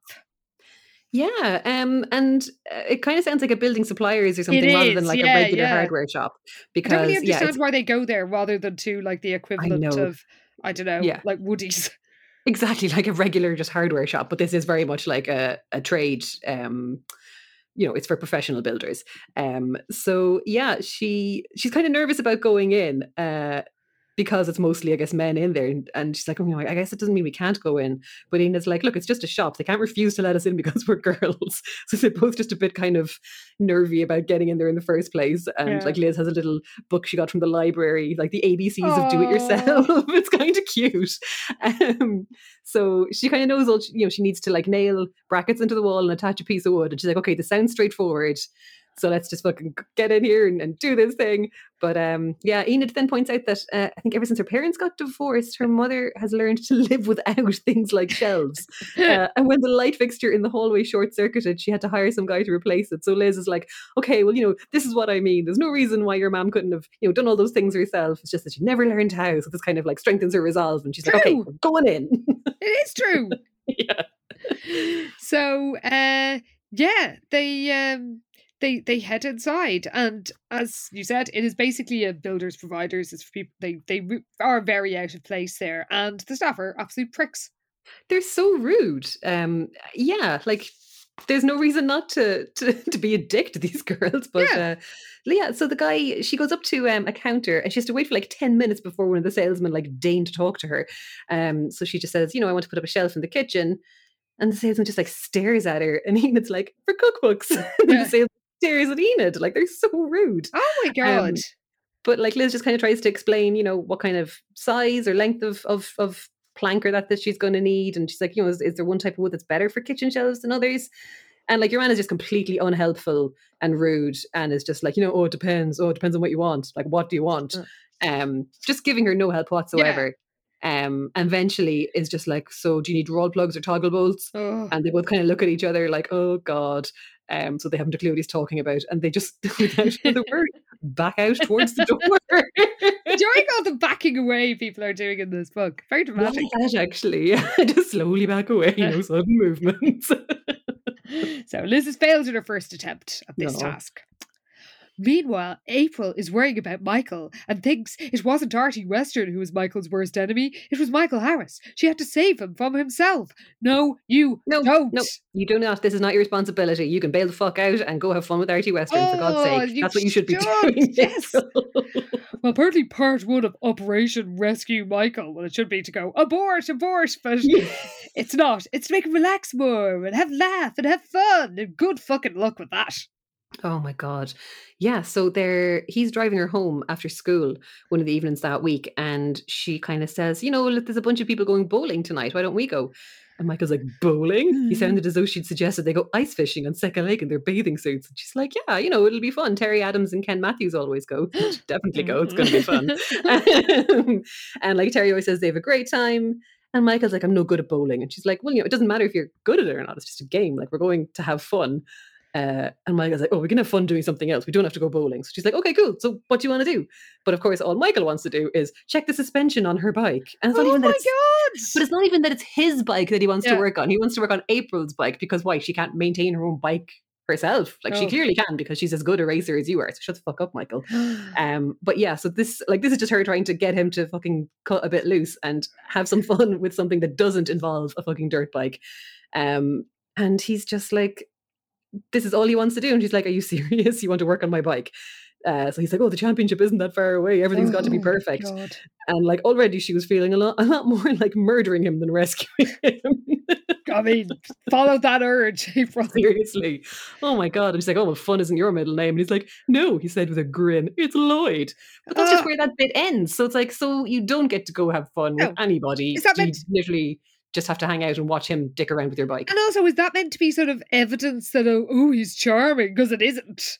It sure isn't. It's like, oh, see, he's got some personality. He's like, no, he does not. No, this is nothing. He's just a dick all the time. Mm-hmm. Yeah. Well, at the Casa del Wakefield, Jessica has been spending an hour and a half getting ready for her date with uh, with Sam, and then all of a sudden pops up, and Jessica feels that her mother keeps sort of manifesting in front of her these days. well, this is the most like like a regular parent of a teenager. I think that Alice Yeah. has been at all. Because yeah, Jessica kind of feels like she's like, why didn't her mother ever stay in one place anymore? She always seemed to be tiptoeing around the house, going through waste baskets or checking on what Jessica was wearing. And I was like, well, these are the things a normal parent actually does, Jessica. So you've been getting away very lightly up until this point, to be perfectly honest. but um, yeah, so Alice is just like, oh, a big date. Uh, and Jess kind of tries to play it down a bit. She's like, no, no, just meeting some people at Guido's. Um, so Alice is just like, oh, okay, have a good time. But um, yeah, she's kind of just not trying to reveal all just yet, I think, to uh, to Alice. Yes. well, at Guido's, uh, Jessica is um, is is delighted that Sam is even cuter than he remember she remembered and a terrific dresser. Um, and, oh my god, this is so stupid. We're told right from the start they began to discover how much they had in common. They were both popular. They both enjoyed parties. They were both good at sports. They liked the same kind of pizza. How did it come up that they were both popular? Like that's their thing in common. That's How? so. How did it come up? How did they realize this? Did they just say like, well, obviously I'm very popular. Well, I'm clearly super popular. Mm, okay. that is a weird one to start off with, for sure. but even after that, everything is so like enjoying parties, good. It's it's like I like to have fun. Do you like to have fun? Oh my god, I love to have fun. That is so amazing. what are the odds? They're these incredibly idiosyncratic interests that we just happen to share. Parties? No way. Oh god. And then they they even have the same very generic pizza. Yeah, they like the same kind of pizza and they think this is terrific uh, because their wild choice is pepperoni, double cheese, and hot pepper flakes. What? So, okay. Grand. Crazy. I mean, you probably get that frozen in Ireland in the early 90s, so that's how unusual that and distinctive that one is. Well, on the plus side, they genuinely never run out of things to say. Oh. And at the end of the evening, Jessica feels as if they've known each other for years. In fact, they're still there when uh, the Guido's staff are closing up. I'm sure That's true. They do like they do have a lot like it's yeah, it's very cute for them. Probably really annoying for the staff of Guido's who just want to go home. Um, but they do have a great date, and it is very cute. Like Yes. that they there's no silences or anything, and they just the conversation flows, and they just talk about loads of stuff, their families and favorite memories and worst things that ever happened to them. And like apparently Jessica recounts a couple of her own misadventures, so I guess it's no surprise they're there until closing up time because that Yeah. would take quite some time. And the chemistry is clearly there. Definitely. Um, so he offers to uh, go home with her, and she's like, uh, "I drove," and he said, "Oh, I'll drive behind you just to make sure you get home safely." I mean, she does live about two miles away, surely, because like they're just in Guido's, they're not in one of these places up the highway that they sometimes go to. But Jessica thinks he's such a gentleman. In fact, he's Aw. perfect, except for one thing. a neon green 125cc dirt bike. Oh. Well, the next morning, Liz and Alice are having breakfast, and Alice jokes that Jessica has, uh, you know, had yet another late night uh, date the night before, um, and uh, maybe the only way to keep her at home is to give her a few uh, tasks like Liz's. And Liz tells Alice just how badly she's doing about uh, with her challenges. Yeah, um, she Alice is like, oh, you know, I, I wish I could help you, but I doubt they'd be any nicer to me than they were to you. And like, who the fuck are these guys in this awful fucking building suppliers? Because they sound terrible, They're monstrous. Um, awful. But uh, but yeah, then Liz is like, I don't suppose Dad would be much help either, would he? Uh, and Alice is like, well, you know, you could ask him to go to the store with you, and you might at least get waited on. Um, but Liz is like, no, you know, I, I need to do these things on my own, and it wouldn't be right because she's already had Steven show her how to change a tire. Mm, yeah. Um, so she's like, she doesn't want to to have to get help like for all of these Yeah. things. Um, but also, um, uh, Alice is like, well, you know that that is actually probably for the best. The last time your father was let loose in a lumber store, they convinced him to repanel the den. Ah. so poor Ned just can't be trusted with uh, any of these kind of things. It seems like um, again, Alice is pretty funny. she is. Yeah. Well, at lunchtime, April is trying to avoid Artie, uh, who, uh, yeah, because they're at the same school, which, but somehow she does not know him and has never had any interactions or awkward moments to, with him before, despite the fact that him and Michael are having have had this deadly feud for a whole year, and like, there's no way the school is that big. Like, oh god, that's the thing. Like, yeah, she didn't even know anything about him, and now he's apparently everywhere. Um, but yeah, of course, she has to try and avoid him now because of Michael's Oh. stupid ultimatum. Um, so she feels like, uh, you know, he, he is a really nice guy and she hates treating him this way. But this is her effort to get Michael to chill the fuck out uh, and reckons, you know, trying to pursue a friendship with Artie was going to complicate things for her and Michael. So she's literally like checking out hallways, like scoping them out before she walks down Oh them. Uh, but uh, like it's so sad, but eventually gets uh, caught in the same corridor as Artie, and uh, it's oh, it's so bad because he's like, "Oh, hey, April," and she goes, "Oh my god, I forgot my English book," and just like runs away in the other direction. So it's so obvious, and like Artie clearly knows that she's dodging him. it's just like, "Oh god, this is terrible." well, um, yeah, at lunchtime she finds Michael and she suggests they do something uh, fun that evening because he wouldn't go bowling last night. And of course, he's planning to work on the bike. But I was like, Well, you did that last night. And he's like, Oh, that was my bike. I want to work on your bike. And April suggests they go to a photo exhibition at the mall. And Michael is such a joyless churl. Like, He's, he goes, You mean you want to walk around looking at pictures? Yes, Michael, that's an exhibition. It's not a weird thing. I know he's so unreasonable. Um, and April's like, you know, I just want to spend time with you when your head isn't in an engine. Uh, he's like, but what about the bike? There aren't that many nights left to work on. And like, April is being, she could not be clearer that she just wants to hang out with him, to spend time with her boyfriend, doing anything that just doesn't involve the bikes. And he just is not listening or taking it in whatsoever. Like, she could not be clearer with him. Um, yeah, and also she knows part of the reason he doesn't want to go to the exhibition was that he doesn't know anything about photography and he hates to be in a situation where he wasn't sure of himself. I mean, there are so many red flags and he is not a good boyfriend, and that's another This one of them. like he's so joyless he's so dull he has no interests other than the bike so there's just literally nothing to talk about Yeah. with him or for them to go and do together unless bikes. he's messing around with suspension of a bike like he's so boring. Yes, i just i don't know why she's with him. She- like what oh i don't get it. I'm so annoyed. Well, she thinks that uh, he's got even more obsessive um, about winning, and because even his biking doesn't seem to bring him joy. Just like I want to win, I want to win, uh, I want to beat Artie, I want to win. That's the thing. Like he, it's like he doesn't even enjoy it anymore. And like April obviously wasn't enjoying it herself even anymore because he's just infecting her with his weird attitude. Because when she rode that relay with Artie, it- like she was actually excited about the race and is like it was the first time in ages she had been like really excited and looking forward to a race and actually enjoying herself because Michael just sucks the fun out of everything. Ugh. Well, then she has a. She thinks that if if he thought sleeping with his bike would help him, he'd take it to bed with him every night. And then she has an image of him taking his dirt bike into bed with him, wearing striped pajamas, and the bike's wearing matching pajamas and an old-fashioned nightcap, which is an extremely detailed mental image to have. Hmm. Very well. This is what it's come to. She has to just conjure up these kind of things to entertain herself when she's hanging out with this fucking dud. well, she laughs out loud. She's so amused by this hairy, hilarious vision. And when Michael asks what's so funny, she said she had an idea for a photograph. Which I- Hmm. Is that meant to be a punchline? I don't know. I don't know. Is it just a callback to her wanting to go to a, an exhibition? I don't know. Eh, well, um, at the Casa del Wakefield, uh, Jessica is in a hurry, and Alice asks if she's going in for a date tonight. And Jessica plays things down and says that um, you know it's not a big deal because she doesn't want to you know give too many details about Sam, but she does say what his name is. Hmm. And Alice asks where she met him, and Jessica says, which is technically true, the Dairy Burger. So Alice is like, oh, cool. Well, to be fair, that, that is exactly true, though. Yeah. Like, she didn't actually see him at the race at all. It was just that he was there at the Dairy Burger after the race, and that was where she met him. So, in fairness to Jessica, that is all 100% Yeah. truthful. True. She's just omitting to tell her something. That's fair. Well, we cut to April's dream. oh god. Uh, yeah she's having this dream about uh, her and michael being on a date um, at a fair where he's like throwing a ball uh, at like a stack of milk cans trying to knock them over to win this like giant teddy bear.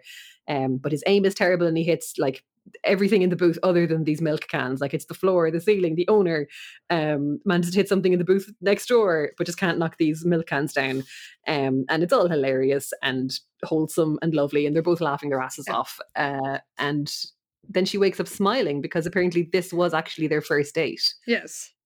So, So- like he he used to do things that didn't involve a bite. True, yes. Uh, she thinks that good, good humored, fun loving boy was still somewhere inside of Michael. I mean, it's clearly not. No, it's not. And also, like they're both a lot of it, we're sort of there is a bit of a showing or telling us they're having fun because they just start laughing helplessly. But no, you know, there isn't really enough reason for them to be laughing helplessly. Um, like they could have shown a little bit more sort of fun apart from just Michael Mm. throwing some balls at milk cans. But they just keep saying, "Look, he used to be fun. He used to laugh," and it feels very forced. It does, I guess, yeah. But uh, but look, she just she, this just kind of again like makes her even more convinced that she's going to have to just drag this side of Michael out uh, Mm. if it's the last thing that she does.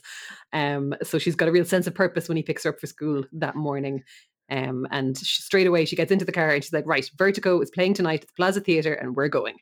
And then Michael is a total dick because he imitates her high voice. He goes, Hi, Mike, how are you? And she says, starts at eight. And he's like, I'm fine. How'd you? It's like, fuck off, Michael. You literally ignore her all the time. So stop doing the whole, like, oh, yes, how are you? I'm fine. Bullshit. As if she was like being incredibly rude. You are way ruder than this constantly. he is consistently inconsiderate and like yeah just ignores things she says and just bangs on about his fucking bike or her bike Yeah. um and like she's she's gotten into the car and fucking told him what she wants to do tonight and he's just dicking around and he's like oh eventually he's like you know i hate to interrupt what if i can't make it tonight what if i have something else to do and she's like she's very calm and she's like michael you've had something else to do every night this week if you want to be my boyfriend you'd better do something with me tonight something that i want to do or you can start dating your bike Bravo! good, good for you april Yeah. fair play to you And he asks if it's an ultimatum. She's like, yes. And then, oh my God, this is meant to be like hilarious because he's like, Mm. oh, it's a tough decision. Oh, do you need to get up every day, early every day this week? And she starts to get out, but then he cracks up. It's like, gotcha. It's like, he is like this all the time. So why is this an extreme thing? Like, it's actually completely convincing that he could say something like this because he's been saying things like this for the whole book. Yeah, but now that he starts laughing, like it just seems like he's just making fun of her Yeah. um with all this. But apparently, you know, April laughs too, and this is more like the fun-loving boy she'd fallen in love with, and she gives him a hug. But like, I don't think they do go to Vertigo, or like anyway, I think we'd find out more about that. But like, you know, it's not that he even kind of says, "Oh no, you're right. Let's go hang out tonight and have fun and go to Yeah. the cinema and do something you would like to do." Because again, he's just never the one to compromise on anything, and I hate him so much. Ugh. He's and, and even when he tries to be like hilarious, it's extremely tedious. it's an unfunny joke, and it's like how. How did you ever bag April? honest to Oh God. God, he's punching so and Maria, he's punching so far above weight. Very true. Oh my god. Well, meanwhile, Jessica is in a hur- big hurry to get to school because uh, they're apparently seeding the books again. Hooray! Because, uh, yeah, apparently Lila went out last night with a new girl called Rose. Oh, yeah. Uh, apparently, Lila went out with her to see if she was going to be interested in joining Pi Beta Alpha. now, I have to warn everybody in advance that I have very strong memories of the next book. And Lila is actually irredeemably terrible in it. oh no, she does do that every so often, doesn't Oh, she? this is really bad. Our terrible queen. Yeah, Yeah. she's she's so terrible that I don't know how we're going to get past Oh it. no. Oh to god. Erase it from our memories Oh, after. okay. And she woke up and it was all a dream. Yes. Wouldn't be the first time. just for the future enjoyment of this podcast. Oh. Well, Liz says that Rose, the newcomer, is nice, but she's all distracted uh, by what happened at the hardware shop. But Jessica says she knows how to handle this sort of guy. Yeah, uh, she's yeah. She says, "Look, I'll go with you after school." She's like, "Trust me, uh, you know, I I know I know how to take care of this because uh, you know, like you, you were all intimidated." She's like, "You know, I can see you need expert help. I'm just the girl you need." So um, Liz is like, "But you know, you don't know anything about carpentry." But Jessica's like, "As I always say, you don't need to know how to change tires or build shells. You just need to know something about male psychology." Mm. well, I mean, I think somebody working in the shop is going to get arrested because they're going to be flirting with 16 year old. Spoiler alert. Well, we cut to lunchtime in the cafeteria, and Todd says, How's my little carpenter today? Oh god. uh, yeah, so Liz is actually quite glad that she's made a plan to to go there with Jessica that evening, so she doesn't have to admit that she still hasn't got a single thing to put these shelves together. Uh, so she's like, "Oh, you know, all good. Planning to get started on it this afternoon, and I'll have it done by the weekend." So again, how about you, my little seamstress? Um so uh yeah he admits todd admits that he found sewing difficult and liz says he should be grateful that she didn't give him something to do with buttons which is very true i've sewn quite a few things and i refuse to do anything with buttons made, see, dress, okay. made a dressing gown, which is quite complicated. Not a button to be seen. Not on your watch. No way. um, well, uh, Todd says, "Oh, maybe I'll quit while I'm ahead," and um, yes, they're still they seem to be evenly matched. True. Yeah, they both seem to be doing about as well as each other. It seems like Hmm. so far. Well, on the way to the hardware store, Jessica babbles on about Lila and Rose, but Liz is nervous about facing the grouchy salesman again. Uh, but um, uh, and, and she warns Jessica that the salesmen aren't like the boys Jessica's used to. But um, Jessica has no trouble getting the salesman's attention because he's clearly a giant creep. Yeah, definitely. Uh, Jessica's like, you know, I worry about you sometimes. You've been dating the one boy for too long. So she just kind of heads off and uh, gets a guy's attention. Like he stands up straight, couldn't help her enough. Uh, Liz is to like turn away before he sees her, like just about to laugh her ass off, basically. But it seems like, yeah, Jessica just flirts with the guy Yes. And is like beaming at him, saying, "Oh, you, I knew you'd know exactly what I need." so he's uh, super duper helpful. Helps them like pick out the piece of wood, the what kind of a stain will look good on it, and varnish, brackets and bolts, the whole lot. Draws them a diagram, like carries everything out to the car. He's like, "Any problems? You just give me a call." Um, so Jessica's like, "Oh, don't worry, we will," uh, and thanks him for being a tremendous help. And then turns to Liz afterwards, like, uh, "See, told you so. Wasn't that very easy?" Yeah. well, uh, Jessica or Liz does feel a bit like "Uh, I don't know. This is the best way to get results, but Jessica says you still have to put the shelf up by yourself, which is true. Like she's only Mm. bought the materials. That's true. This is just a Um, means to an end to get her even to start with this whole stuff. Yeah. Yeah. And Jessica jokes maybe she'd have to offer her services to Todd to make sure, you know, it's, this is all fair. And Mhm. Elizabeth says she thought Sam was taking up most of Jessica's free time, which gives Jessica an excuse to go on about how wonderful Sam is. And this is genuinely surprised by her devotion. Yeah, she uh, she kind of turns to her and she's like, "Oh my god, is this love him and leave him Jessica Wakefield talking?" Mm. Uh, and just kind of like blushes and she's like, "You know, I don't know what it is. I've just never felt like about like this about anyone before. I'm so happy and relaxed when we're together." She says she feels more like herself than uh, than ever, like when she's with Sam. And uh, yeah, Liz is so astounded that uh, cars behind her start beeping because she's she's missing out on a green light. Uh, she's so bamboozled by this turn of events for Jessica. But they also are acting like AJ never happened because he was a serious boyfriend Oh, for Jessica. In fairness, My God, my notes just say, poor old AJ. left for dead. Like poor guy. Yeah. I mean, Jessica going on about she feels so happy and relaxed and never felt more like herself. What, was she Yeah. like with AJ?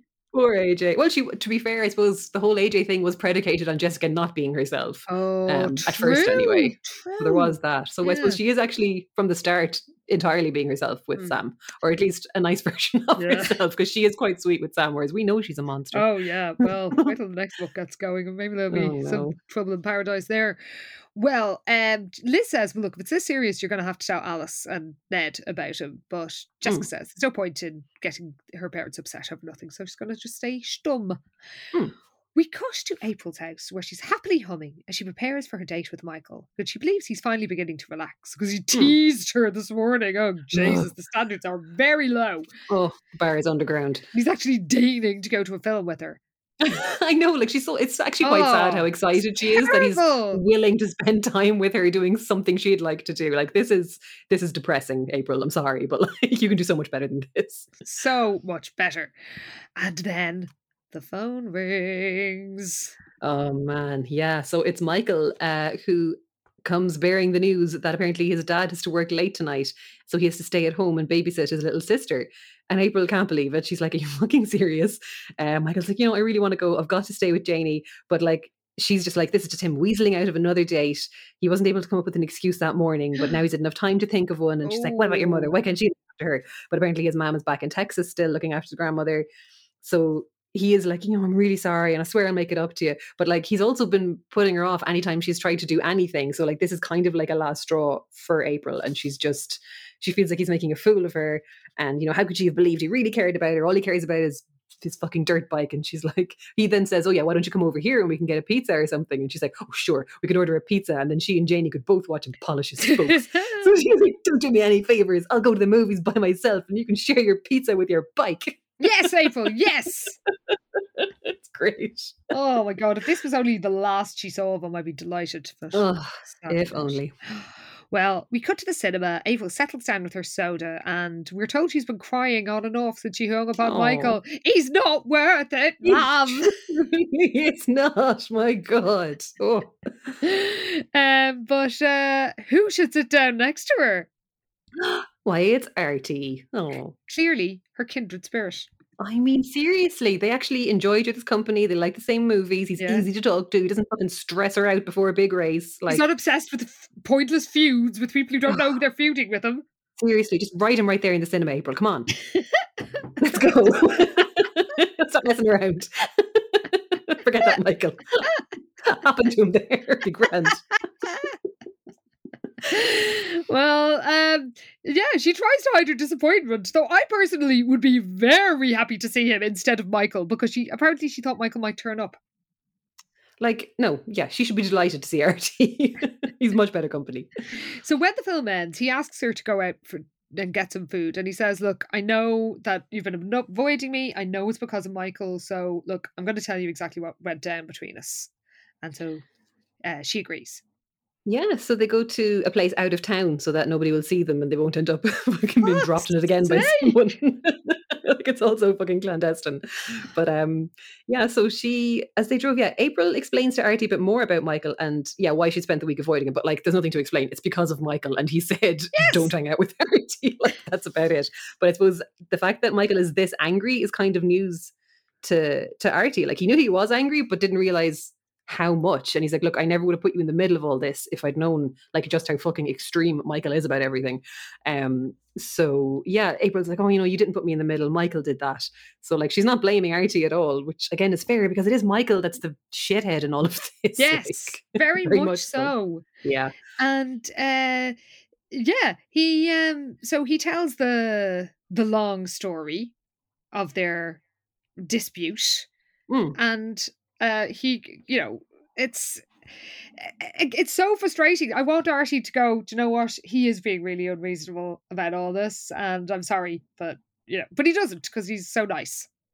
This is the thing, like Artie, like yeah, like Michael doesn't deserve a girlfriend like April or a friend like Artie, um, because they're they're both fucking heads and shoulders above him. But anyway, Mm. yeah. So Artie just kind of explains that like since they were kids, they've always had this kind of friendly rivalry, like brothers. And he's like, you know, he always thought it was friendly, but as they got older, things got less and less friendly. And April's like, that sounds like Michael, and it's like, why are you with him? It's so it's clearly bad. It's so bad. Um, but then Artie's like, you know, it's it's both of our faults. But like by the time we got to high school, he kind of says that like he was pretty full of himself and he used to like rub Mike the wrong way because like Mike was having trouble with his father and had to like work after school to save for his bike, whereas Artie was just given his one. So he kind of knew that Mike was resenting him for this kind of thing, but then he had a big head. So he's kind yeah, as he puts it, like I had a big head and he had a chip on his shoulder. So everything kind of eventually just became personal. And if they ever disagreed, Michael took it as a criticism or a put down. Um, but for a while, you know, with the dirt biking, they were both so into it that that was still kind of common ground Hmm. they had. But eventually, they had kind of started having different ideas on how to do things and what lines to take. So even though they were on the same team, it felt like they were working against each other. But then, like, this is apparently the girl they both loved. Uh, when Artie reveals they even have a name. no, she is nameless and pointless. Yes. Um, so yeah, Artie's like, oh, you know, we both fell for the same girl. She didn't ride bikes, but came to a lot of the rallies, and they started trying to outdo each other to impress her. Um, like getting a little bit reckless with it as well. So they had a big fight over this random unnamed girl. Uh, challenged each other to a race, like around Secca Lake, where apparently it's kind of dangerous and there's all these steep inclines.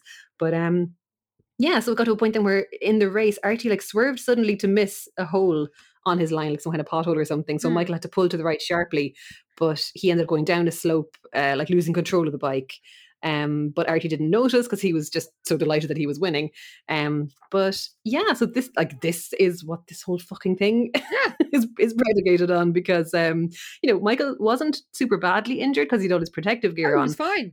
but it was the last day they ever spoke to each other because even though it was an accident, Michael doesn't think that way. He thinks he deliberately sabotaged him so he'd win. Um, and just like would not speak to him, wouldn't let him explain, wouldn't let him see him in hospital.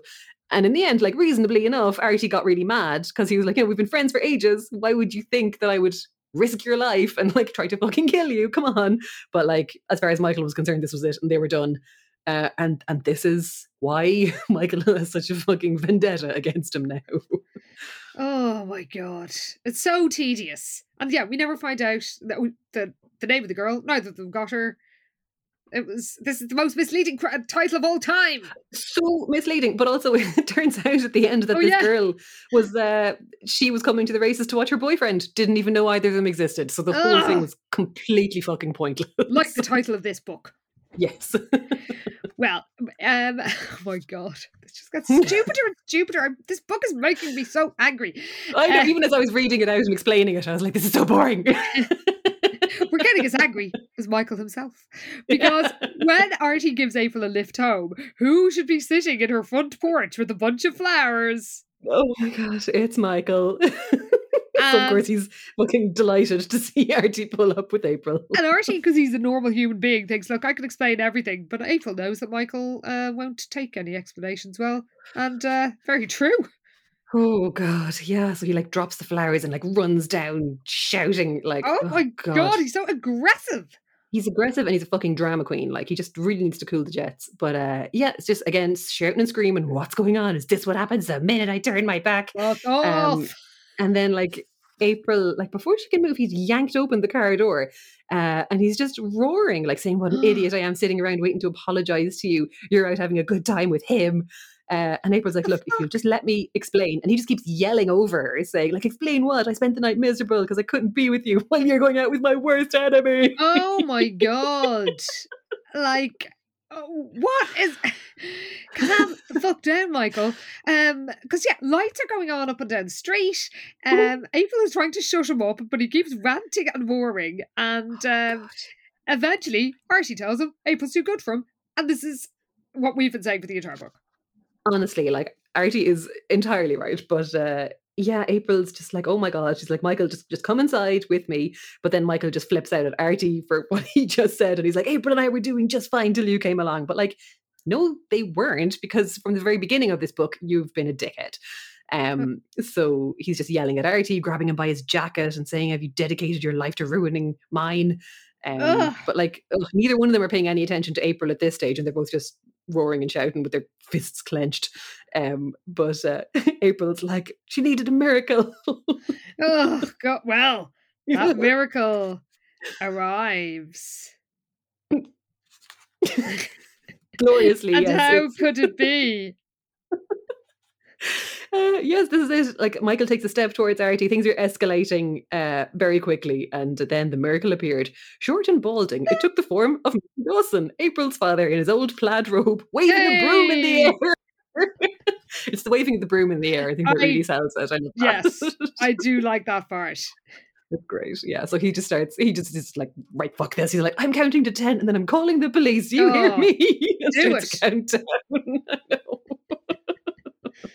And while Mr. Dawson is waving a broom around in a dressing gown, Michael's like, Oh, Artie, you're such a big man. Why don't you race me and prove how big you really are? And April's like, Don't do it. And Artie is like, Yeah, look, I'm not doing this. Um, and then Michael just, because Artie has some sense, but Michael taunts him. it's like Marty McFly, like being called chicken. yes. It's basically that. Because Michael's like, oh, you're afraid to race me because you know I'll beat you unless you cheat. So Artie's like, all right, fine, you're on tomorrow afternoon, two o'clock at the lake.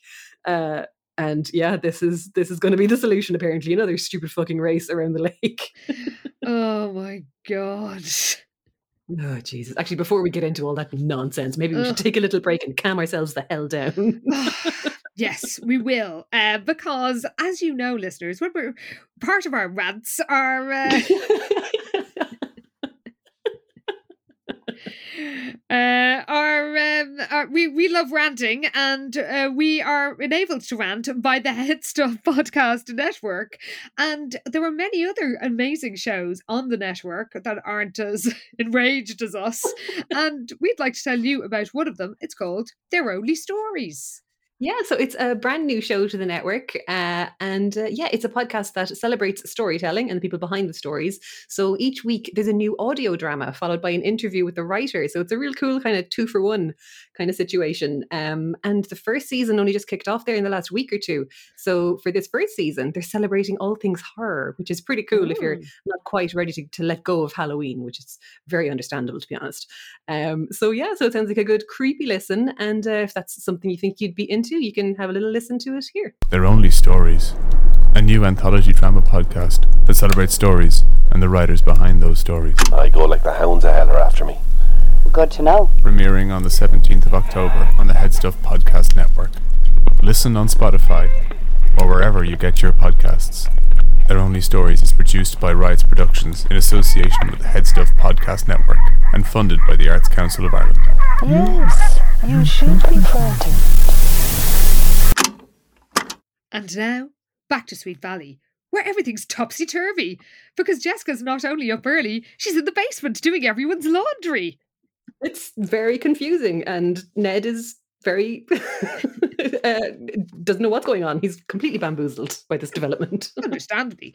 Ooh. And uh, yeah, it's apparently she wants to make sure she has a clean outfit for her date. And um, so she's not only washing her own clothes, she's doing everybody else's as well. And Alice thinks this new boy is a good influence on her, but Ned isn't optimistic. yeah, it's like he kind of, Ned's like uh, putting a frying pan on the table or something. He's like, he won't last. He said gloomily. These boys never do. You barely have time to learn their names, and then they're gone. yeah, don't bother. I mean, Fair. worth the effort. fairness, Ned, this one isn't going to be around for that Oh, much longer either, if you know what I mean. Well, Alice thinks this guy might be different. He sure is, because uh, he's going to have a little accident in about 10 books. Uh, Let's stop foreshadowing poor Sam and enjoy him while we have him. sorry, I can't. the cloud of doom hangs over him. It does. Um, well, uh, yeah, he Jessica seems different this time. She asks Elizabeth what she thinks, but um, Elizabeth changes the subject because she's scared of mentioning dirt bikes, and she drags Enid away to fix the shelf. So the girls have nearly finished varnishing the shelf. They're, uh, you know, it's all it's all ready to go up on the wall. But then Hmm. Enid surprises Liz. She thinks she Uh, should quit while she's ahead. Yeah, she says that an, an awful lot can can go wrong when you're putting up shelves, uh, and says, "Did I ever tell you what happened to my aunt Nancy?" Um, and Enid says she drove a, a nail right through the hot water pipe. You should have seen the mess. But uh, but Liz is like, "Oh no, you, you couldn't put a nail through." Through a copper pipe, and she's like, "Oh, Aunt Nancy did." And Winston Egbert put the lights out in his house for ten hours once, trying to attach something to a wall. and actually, I like that they don't. They clearly haven't made it, you know, a, a gendered thing because she like yes, all the the other cases are, you know, there's Aunt Nancy who was the owner of the cabin, if I remember right, the ski cabin, isn't she? oh my god, yes, you're right. Yeah. But then there's, you know, Winston and Enid's Uncle Bob. And uh, so Enid clearly is scared of DIY in general. Yeah. she has a lot of horror stories, and she's just like, I am not getting involved in this. Well, we cut to the tennis court where Jessica is playing Sam, and uh, we're reminded that she is an amazing tennis player, but she's met her match. Oh yeah, so she she says that's it because they've they've tied the score or something, and she's like, right, no more Ms. Nice Person. She's like, I want to see you run around a bit. um, so yeah, they're both just playing really hard, but they're so well matched that uh, I think they both end up calling it a tie or something. But um, yeah, they're also just having a really lovely time and like laughing loads. and just getting on so well. And it is very cute. Um, so yeah, it is genuinely Sam- quite charming, yes. It is, yeah. So Sam is just like, oh, you know, a terrific tennis player and a great sense of humor. Uh, he's still smiling, but a note of seriousness to come into his voice. Um, and uh, yeah, they have some cute banter then because Jessica's like, oh, all that and I'm a natural blonde. But he's like, oh, you're sure this isn't a wig? And kind of starts pulling at her hair a bit. and it's really cute. and Jess is is really, she's properly falling for Sam Yeah. um, and she kind of realizes like just how much she likes him. But then, of course, the kind of niggling doubt about, you know, God, what are my parents going to say when she when they find out I've fallen for a dirt biker? um, so yeah, she uh, she is having a lovely time, but then kind of jumps up and is like, oh God, I was supposed to be home like an hour ago. Um, so she does kind of run away a little bit, but uh, oh no, she tries to run away. yes. But then she sort of freezes, and he's like, was it something I said? and they kiss. So they're yeah, things are, are getting serious between them, and it's it's very cute. Yes. She does think uh, when they're kissing, I did try, didn't I? Which I guess means she it. paused for like two seconds. Ah, that counts as trying for Jessica, I think. Well, we cut to the casa where Liz is wielding a drill and she manages to put up the shelves and rightly feels very proud. Absolutely, yeah. So she's and you know she's she's being very taking it very seriously, making sure Mhm. everything's been marked out evenly. You know that whole measure twice cut once kind of vibe, and uh, being very conscientious. But um, yeah, so she she's very pleased with herself, and it's looking good. So uh, yeah, good good sense of accomplishment there from her. But then the phone rings and it's April because for some reason she's looking to talk to Sam about what to do about this dangerous Artie Michael race and she thought he might be with Jessica. But of course, this is just a convenient excuse for Saint Liz to go, Are you sure you're all right, April? And April Quick, reveals all. so yes, Liz has grabbed her oar to stick it right in and uh, and get herself involved. But uh, yeah, because she's like, "Oh my God, April, are you okay?" So um, apparently, the gentle voice was all April needed, and she blurts Ah. out the whole thing about how she feels that something terrible is going to happen, and fills Liz in on the feud between Michael and Artie, and the run-in from the previous night, and that they're going to having this race now, which previously has ended up being something quite dangerous. Um, so yeah, she's like, "Okay, look, I'm I'm on my way. Me and Enid are going to pick you up in five minutes, um, and and go." I don't know, try and stop the race, I guess, because now Liz is involved, so everything's going to be oh, okay. God. Yep, they head off. We cut to the lake where Michael says he wants to do the same route they ran on their last deadly encounter. And Artie says it's too dangerous, but Michael's like, You owe me this. I won't take a no for an answer. Well, the motto of the Sweet Valley Boys. Well, I guess one of them's actually saying it out loud. So Artie stands firm and says, No, I'm not doing this until Michael does another Marty McFly. Uh, Yep. chick, chick, chick, chick, chicken. Pretty much. And ju- so Artie gives in, and just as they're about to set off, April arrives and begs them to call off the race. But of course, Michael refuses. Ugh, yeah, like as as usual. Um because she, yeah, he just will not listen to her, and she's like, you know, Liz comes up then and it's like, you could at least listen. Uh, and Michael's like, no, I couldn't. But Ugh, then, in so fairness, Art, like she, she kind of then tries Artie, but he's also just quite stubborn about all this. And she's like, Artie, you know, you can see what a stupid idea this is. But Artie's like, you know, I've got my pride too. I can't back out now. So there's no talking them out of this race, unfortunately. And uh, they go, yeah, on your mark, get set, and they are off over this frightening rough terrain. Yes, and of course, within seconds, Michael is swerving into Mar- Artie's path, and uh, Artie smashes, uh, is swerved off course, and pitch is pitched over the handlebars and crashes to the ground. Oh, fuck's sake. Yeah, and like this was Michael doing this on purpose. Yeah. Like he he drove into It's Artie's monstrous. path. He's just the fucking worst. So yeah, obviously everyone's freaked out and really worried about Artie. So they uh they reach him at the same time that Michael does. And uh yeah, he's like, Oh, let me look at him. And he's all pale and, and frightened looking. And April's like, Haven't you done enough? If you weren't so stubborn, this never would have happened. She's like, Why don't you just get out of here? And like, yeah, this is Michael's fault. Like he's such an asshole. it's terrible.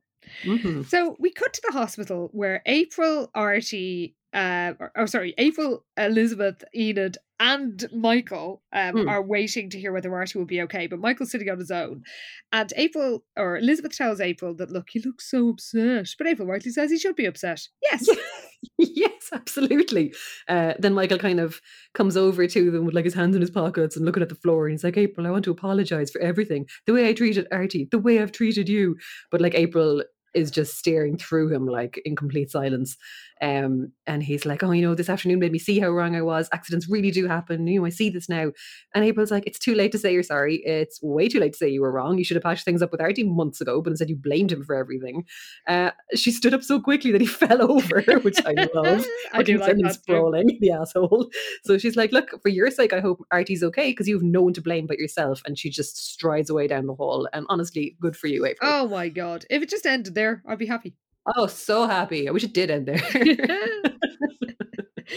well, we cut to Monday morning, and Liz tells Alice she and Todd are visiting Artie in hospital after school because Todd is his great friend. Um, okay. Apparently, he just has a cracked rib and a sore shoulder, so he'll be grand. I don't know why he's still in hospital, by the way, because he's there for like four days. He's there for quite a while because they do say they're like relatively minor injuries. But Very then, yeah, if- if he's in hospital for this long, They're not that minor, lads. They just he's cracked a rib, though. So I don't know what. Well, like, Actually, yeah, that sounds bad. That's um. well, cracking a rib, they can't even put you in a plaster. They just send you home. Oh God, My sister recently fractured her spine, and they just kept her in for one Oh, night. And um, Jesus. I know she is pretty. She's in a back brace like Deenie from the Judy Blume book until Christmas. The poor thing, but Oh, she was only in for like two nights, and Artie's in for longer, and he's just cracked a rib. poor Artie. So uh, yeah, uh, he's uh, he's in hospital, and his great friend Todd is visiting, and um, of course this gives Alison a, reas a reason to. re- Remind everybody how much he hates bikes and how dangerous they are. Mm. And uh, Alice or Jessica clears her throat and announces the dirt bike racing is a very well organized sport and it's got a very good safety record. oh. Uh, but Alice isn't impressed, and Liz looks at No. Elizabeth, or sorry, Jessica looks at Elizabeth with a pleading expression, hoping she'll like defend dirt bikes. And uh, Liz does say, "Look, this was just an accident." Yeah, she's like, look, you know, accidents can happen anywhere. Artie and Michael are both excellent and experienced dirt bike riders. Um, so this is her little attempt to kind of defend the sport a bit um, for Jessica. But uh, yeah, and she's like, you know, from from what I understand, there the riders are very well protected, and there's very oh no, this is Ned actually chiming in saying that the riders are very well protected, and there's some very strict rules. How does he know Um, so much you know- about dirt bike racing? Well, I don't know, uh, but he does. but yeah, Alice is still just like not having it. She's like, you know, I'm just glad none of our children are foolish enough to be involved in anything like that. You know, especially after what happened to Liz. Um, so Liz is kind of like, okay, just like changes the subject very quickly to uh, her list of tasks. So she has one left to do apparently, and then she's done. and uh, yes, um, it's uh, it's it's changing a washer, and Ned Hmm. says he can help because washers have always been one of my specialities. And Alice starts to say, "Aren't you the man who flooded?" And Alice, Miss, Mr. Wakefield said quickly, cutting her off, "That happened years ago, long before washers became my speciality." it's a really kind of it's a very funny little like affectionate picture we have of Ned Yeah. in this book where he's just kind of like slightly bumbling doing his best with DIY but never quite managing to pull it off kind of thing Yeah, uh, it's very endearing It yeah. So Liz arrives at the hospital after school, um, and uh, when she and Todd get into Artie's um, private room where he is still luxuriating with his single cracked rib, April is already there, and she's heading home. But she tells Artie she'll be back there in a, an hour or two after doing her homework. And when she leaves, Artie says he's grand, but he's just worried about April because she refuses to talk about Michael or the hmm. accident. Yeah that's it because like she won't talk about how she really feels and he's worried that like she's just bottling everything up Hmm. Um, and Liz like shakes her head sadly because she knows everything about April now as well, and says, uh, "You know, I know what you mean." And she's also tried to talk to her, but she says she's fine, and they both know that she's not. Um, and Artie's like, "Look, she's she's so furious on my behalf." Apparently, April told Michael that Artie didn't want to see him at the hospital, which isn't actually Yeah. the case at all. So she's really just on a rampage against Michael at this Mm. stage. So uh, while they're there, Todd steals of the Artie's chocolates, but Artie says, "Go ahead." He'd rather have a burger and fries from the Dairy Burger, which I mentioned because it does become relevant later on.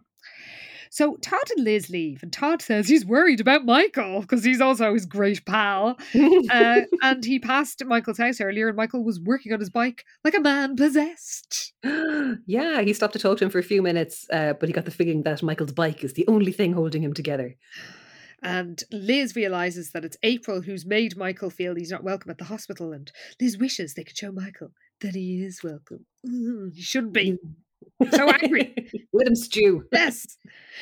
Well, Elizabeth and Todd stop at the Dairy Burger, and Todd admits that his tasks have actually been harder than he was getting on. And uh, he uh, made a balls of the supermarket trip. He just bought whatever he felt like it and not what they actually needed in the house. So, um, and also people kept yelling at him in the aisles, which seems very odd. What sort of the- supermarket is this? This is it sounds like a really aggressive supermarket Yes. where like he'd stop for a second to pick out a melon or take a box of spaghetti off the shelf and the next thing you knew someone would be screaming at him for blocking the aisle and like what is this shop? It's like it does sound quite intimidating. Um but yeah, so he had a terrible time trying to do the shopping and like couldn't find anything. Mm. Um and yeah, as you said, he he just bought whatever he wanted instead of actually, you know, the things they would need for the week. so Oh my god, Todd uh, yeah, so his mom is not impressed. He's like, back in their house now, they have two chocolate cake mixes and no paper towels. yep. Well, I mean, Todd, like you could have thought this through. Um, so yeah, Liz is uh, is highly amused by all this, and she's convinced she's going to win. But Todd says, "I wouldn't count my waters before they're tightened if I were you." Oh.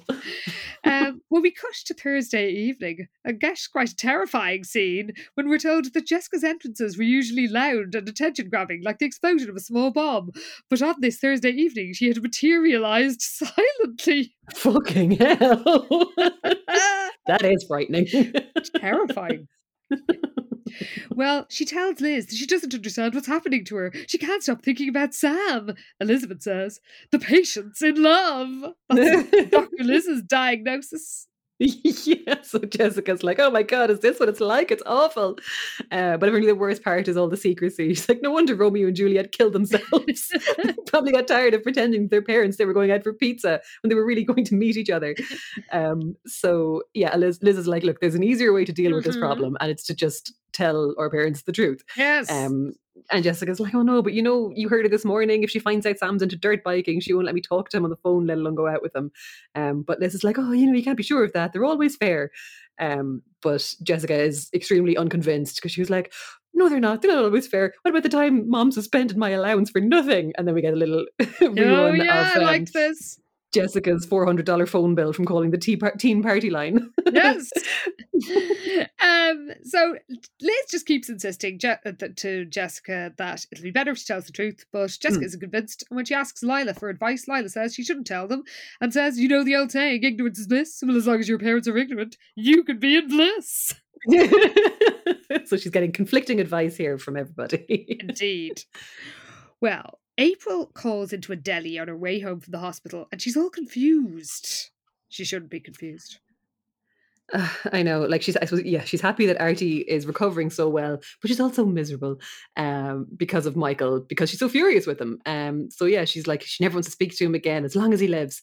Uh, and like, even though she knows that Artie, uh, like, might be willing to forgive Michael for what had happened, she was not willing to do so. Uh, and she's been avoiding Michael, like, not returning his calls. And just kind of hoping he'd leave her alone. But apparently, every time Every time she turned the corner at school, there he was wanting to speak to her. and he keeps calling her house as well. So she's just really annoyed and fed up and tired of this whole thing. And uh, yeah, she's miserable because she's she felt as though she lost her best friend too, because apparently for some reason Oh she actually misses Michael, even though I don't know why, because there is nothing good about him and nothing to miss. How? She couldn't stop remembering his positive qualities, including his sense of humor. What sense of humor? Where His of humour? strength and his Nope. fearlessness. I mean, he's fucking Mm-mm. terrified of being shown up by Artie Western. Yeah, he's a reckless, obsessive dickhead. Oh my god. Like, each to their own. I mean, I speak as somebody who has had not one, but two slightly dubious dreams about Roman from Succession in the last No. But Those- oh, I judge you, April. I There's no judgment. I can't. Well, I can't judge you for that because I also love Roman, and I'm also currently fucking obsessed with the priest from Midnight Mass. So like that's really doing a number on me at the minute. I have to say. The heart wants what it wants. We are both proof of this with our unwholesome crushes. And yet, and yet we judge you, April. yes, we still do. Then Michael enters the deli looking all sad. Ugh. oh god yeah april kind of panics um when she sees him uh she's like she couldn't let him see her and the last thing she wants to do is talk to him because she's so confused uh so she kind of just tries to kind of shuffles around the shop to try and just avoid him altogether but as she's like tiptoeing around the place um she just bumps into him i think uh, Yes. I like as- that she hides kind of- behind some crackers when she's trying to avoid him. that is true actually. It feels relatable to be honest.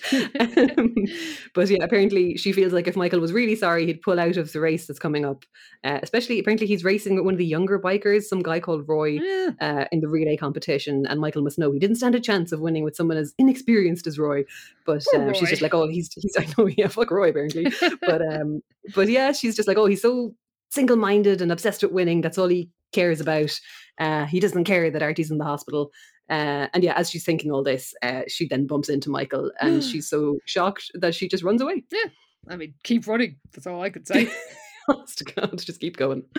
So on Friday morning, Artie wakes up in his hospital bed where he still is, despite having just cracked a single rib. Oh my god! Well, this is the fucking Sweet Valley doctors doing their usual, probably. Where it's like, no, Artie, the only way to get better is to fucking really want it or something. His, his positive mental attitude isn't up to scratch yet, so he's not being discharged. Well, he wakes up with the smell of Dairy Burger burgers. Ooh, yeah, he thinks he might be hallucinating or something. Um, but uh, yeah, he can he can definitely smell them, and then sees Michael standing in the doorway with a, a bag from the Dairy Burger. Yes, and uh, he has not only three, three burgers, A lot of burgers, but also chips, and uh, I think he's got a he's got like a coke there as well. milkshake Yeah. or soda or something. Yeah. So he apologizes for everything and says, look, he just kept like, blaming Artie for everything that was wrong with him, and he doesn't understand why he did it. And uh, Artie tries to claim some responsibility, but Michael says, no, he's the bad guy, and I won't argue. But then, of course, he makes it all about him being a big fucking drama queen. It's like, I'm mm. going to give up biking forever. That's how much my friendship means. Your friendship means to me. Like, why are you giving up biking? That is Nobody no asked you to do this. Yeah. Oh my god. And it's like, oh, to prove I'm sorry to April. And Artie asks him about the big rally that is happening, I guess, the next day. And Michael admits he was trying to prove to himself that he could be a winner whatever happened. But now he knows his obsession with winning is destructive. And Artie's like, I know you also ride for the love of the sport. Do it for both of us. Michael Oh. smiles. Are you meant to be touched? Because I'm not. I know, yes, extremely not. Well, later, April calls in and she jokes about smelling the cheeseburgers and wonders if Todd and Ken, Artie's great friends who have never talked to him in 80 books, delivered the burgers. But she's disco- shocked to discover who really did. Yeah, so when he says it's uh, it was Michael, um, she's kind of like, oh well, that that was nice of him. What a guy. And uh, Artie explains that Michael came over to patch things up between them, and he's glad that he did. Uh, but April is still kind of unimpressed, and she's like, "Oh well, he waited long enough." Um, but Artie is like, you, you know, we really we understand ourselves and each other a lot more now, and she kind of tries to talk her around and you know get across the point that like he forgives Michael, and they're actually back on good terms again. Um, and like April just isn't really having it. She's like, doesn't he understand? He could have gotten you both killed. I hope he feels awful. He deserves it. Uh, and Artie's like, look, you're you're wrong. He has nothing to feel guilty about. He I does. disagree. He does. Disagree. Yeah. Disagree quite vehemently here, Artie. But look, I guess it's your call. so um, he says, you know, I agreed to do this race in the first place. You know, so it's it's on me as much as it's on him. Although you know, Michael still went out in front of you on purpose. But anyway, um, yeah. So he says, look, I I wanted him to to go and and do this fucking race. He really misses you. Uh, he just kind of fills around on everything that happened. Basically, we're kind of just getting Yeah. the whole conversation again. Oh, and, like, uh, don't care about it.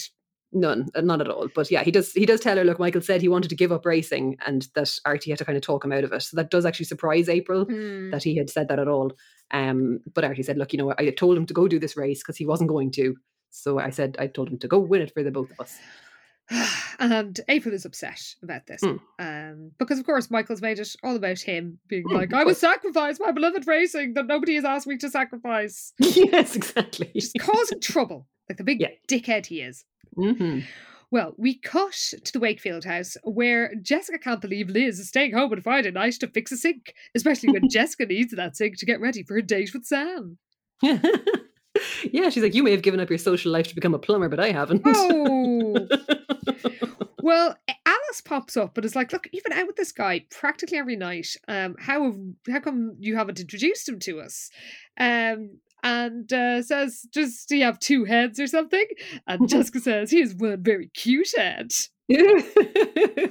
yeah, so Alice is kind of trying to fish for details um, to try and figure out what the hell is going on and why they haven't met him yet. Yeah, there's a great bit where she's like, um, "Oh God, he's not a phony Frenchman, is he? Don't tell me he wants to be an undertaker," because these are all, of course, things that Jessica has come up against Yes. before. but uh, Jessica's giving nothing away anyway, so Alice is like. Turns to Liz and she's like, "Do you know anything about this boy?" Uh, and Liz is like, "I've never actually seen him, but from what I've heard, he's very nice." but like even when Jessica leaves, then she can hear Alice still asking Liz questions. She's like, "He's not another rock guitarist, is he? is he older? Like, what's going on here?" So she's really trying to figure out or get to the bottom of what this mystery boy is all about. and rightly so, um, Mm. because Jessica is being quite mysterious. So after their movie date, Sam and Jessica head to get Mexican food, where they discuss their outrageous ideas for tacos, most of which I'm pretty sure are on sale in Dublin right now. Yeah, they're all dessert sounding tacos, to Mm. be fair. And then he says, I really want to meet your parents because he is the only teenage boy who wants to meet their girlfriend's parents after a week. exactly. Yes. You know what? Good for you, Sam, I guess. So Jessica's like, oh, they're working late all the time. And Sam is like, okay, like there's no pressure, but you know, I want us to be official. oh. And Jessica's heart leaps because she's been waiting for this moment. And uh, Sam is the boy of her dreams. Apart Oh. from his bike. Oh no. Yeah, this is the thing. This is the one kind of fly in the ointment. She just feels like Mm. as soon as her parents find out about that, they're just going to keep her away from him. Yes. But um, somehow she's smiling, which doesn't make sense because she's all worried. But Sam is like, oh, what are you smiling about? And she says she thought of the best taco filling pineapple, aubergine, avocado, and fried egg. I would 100% eat one without aubergine, avocado, and fried egg. That actually, that does sound like something you would get at a brunch, doesn't it? Yeah, not the pineapple Yeah. part. That does sound disgusting. But Well, well, some people like pineapple on whatever, but uh, yeah, I suppose the, whole point of their game was to try and come up with like an outrageous Oh. taco. But yeah, as you say, it just sounds like a brunch taco. yeah, it sounds pretty Um, tasty. Pineapple on the side. if you must. Well, meanwhile, April is lost in her thoughts, and it's basically just, oh, I love Michael. I really miss him. Maybe Artie's right. Oh, maybe he's learned his lesson. I'm going to show him I believe in him, and I know just how to do it. Why? Skip to the next thing, quick. Yes. Well, it's just back at the Casa del Wakefield, and poor Liz is falling asleep where Jessica appears and turns on the fucking light. Oh, Oh, so imagine? Oh my god, you'd be raging. And then she gives poor Liz an exhaustive account of her date with Sam, but the only problem is that he wants to meet her parents. And Liz says, I really think having one steady boyfriend is going to be good for you.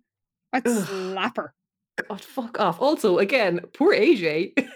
Yeah. Oh, AJ, we hardly knew you. Really, like, my god. God, out of sight, out of mind. Big time, my goodness. Mm. Well, um, the next day, Jessica, uh, because Liz is mending the tap, Jessica has been forced to go to do errands at the mall, Hmm. and uh, of course she can't resist going to the music center and buying loads of tapes and a Jamie Peters T-shirt. And she's there for so long that she uh, she realizes that she hasn't arranged a time for to meet Sam at the rally, and um, she's now running late. Uh oh. And watch it happen when she heads home. Oh no. Well, this is it. She gets home and suddenly sees Sam's dirt bike in the driveway. He's in the Casa del Wakefield. Oh shit! So yeah, she's freaking out. Um, and thinks uh, any any chance she ever had of happiness has been snatched from her hands. She might as well go to Tibet after all. Except then the door opens, and who should come out but a beaming Alice? Yeah, she's really happy, uh, smiling away, seeming happy and calm, uh, standing right beside Sam's bike. And uh, Jessica's like, "What the fuck is happening here?" So uh, yeah, Alice is like, "Oh, I thought I heard your car. Hurry up! Sam's been waiting nearly an hour for you. He was just about to leave for the race." And Jessica's like, "Whoa!" She's either gone into shock or wasn't un- and wasn't understanding what her mother was saying, or aliens had taken over her body. Hmm. so yeah, Jessica's very um, apprehensive about this whole situation and kind of slowly and cautiously gets out of the car. She's like, "Are you all right?" But um, yeah, it, it turns out that um, yeah, Alice is like, "Uh, you know, let me unload the car. You get ready to go. And Jessica's like, "What? Are you letting me go to the rally?" Because apparently they've met Sam now. He's he's told them all, and he's completely won the parents over. Although I feel like we've been cheated out of actually seeing that conversation Yes. because it does kind of just skip to Ned and Alice being delighted with Sam and thinking he's a fine young man and all the Yes, rest of it. yes. Um, they're uh, yeah, and they trust him when he says that he never let her get on a bike, basically. Mm. So yeah, everybody's delighted. Yeah. Um. Uh, so we cut to the rally, and Michael is delighted. Amy or Amy Artie has come to cheer him on, but he wishes he was riding with uh, him or April today because Roy isn't really up to it. Poor old Roy. Whoever this guy Roy is really got screwed over. really did. well, Artie says, look, if you get a lead in the good half, um, or the first half, because he's doing the first half of the race, Roy might be able to, you know, take advantage of your lead and uh, win the second. And Michael said, well, he hoped that, but now the course has been changed, that the second half is more tricky, so they don't really have a chance. Mm. And Michael goes off, and uh, Artie thinks how bad it is that, uh, you know, Michael doesn't have a chance of winning. And frankly, don't know why you care. So the race begins. Michael has the lead. He passes the flag to Roy. And as Roy sets off, Michael returns to the starting line, I guess, or the finishing line. guess it's the same thing if they're doing a circuit, where he I joins suppose. Artie and Sam and Jess. And he's impressed by Roy's moves. Yeah, he thinks maybe he's been underestimating him. That this guy can really ride. Uh, so he's kind of he's so impressed, and uh, he's like, "Yeah, you, you won't believe how uh, how how good Roy is doing." Because like Artie's asking how it's going, but um, yeah, then Jessica spots him off in the distance, and she's like, "Look, look, isn't that one of them now?" So um, yeah, just coming over the rise. There's two riders side by side, and uh, the blue one is some guy from up the coast, or the blue bike, and then Yes. the other bike is Roy. Uh, so everyone's very invested now, and it looks like Roy might actually get this, but the terrain is so tricky, it's really dangerous, and everyone's really silent, and it, it sounds very dangerous. So I don't know why they've made Oh this like change to the God. course to like put all these teens at risk. But Terribly anyway, dangerous. yeah, it sounds ridiculous. But yeah, Michael is like, oh, you know, I hope Roy isn't pushing himself too hard. But as he says it, then he's like, wait a minute, that's not Roy, that's April on the bike. And Artie's like, don't be ridiculous, April's at home. But uh, Michael's like, no, that's April. I know it is. Roy couldn't ride like that in a million years. Poor Roy. I hope Roy isn't sitting beside them or anything going, lads, I'm right here.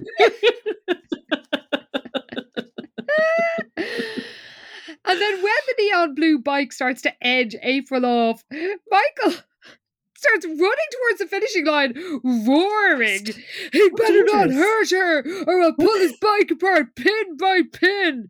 As my notes say, he's always making a fucking show of himself. oh my god. Also, what he's doing sounds more dangerous and like he'll be the one to hurt her, fucking tearing out onto the finish line like a dope. Like, would you sit down? Oh my god. Oh my. Well, April wins. She's fine. Michael Yeah. embraces her. And April says, We won. And Michael says, Yeah, we did. But I won something more important. I won back my two best friends. Well, sure. Fuck I wish you didn't. Fuck off, Michael. And don't you don't deserve back. either of them. Yeah. you absolutely don't. Mm. Oh my god. Well, that's the last we'll hear of him. Thank goodness.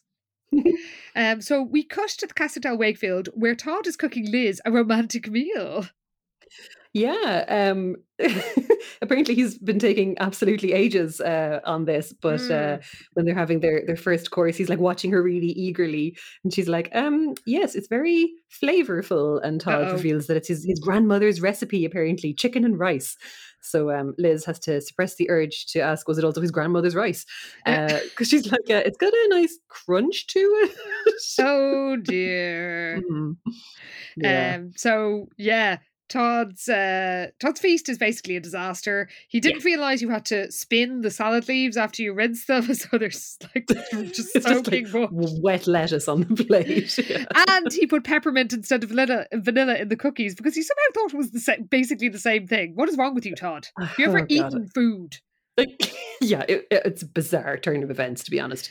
But um, yeah, it's uh, it's it's it's not the best dinner. But uh, as as they're kind of working through these terrible sounding cookies, there's a sudden creaking sound, and they both Uh-oh. they both turn towards the kitchen just in time to see poor Liz's shelf come crashing down from the wall.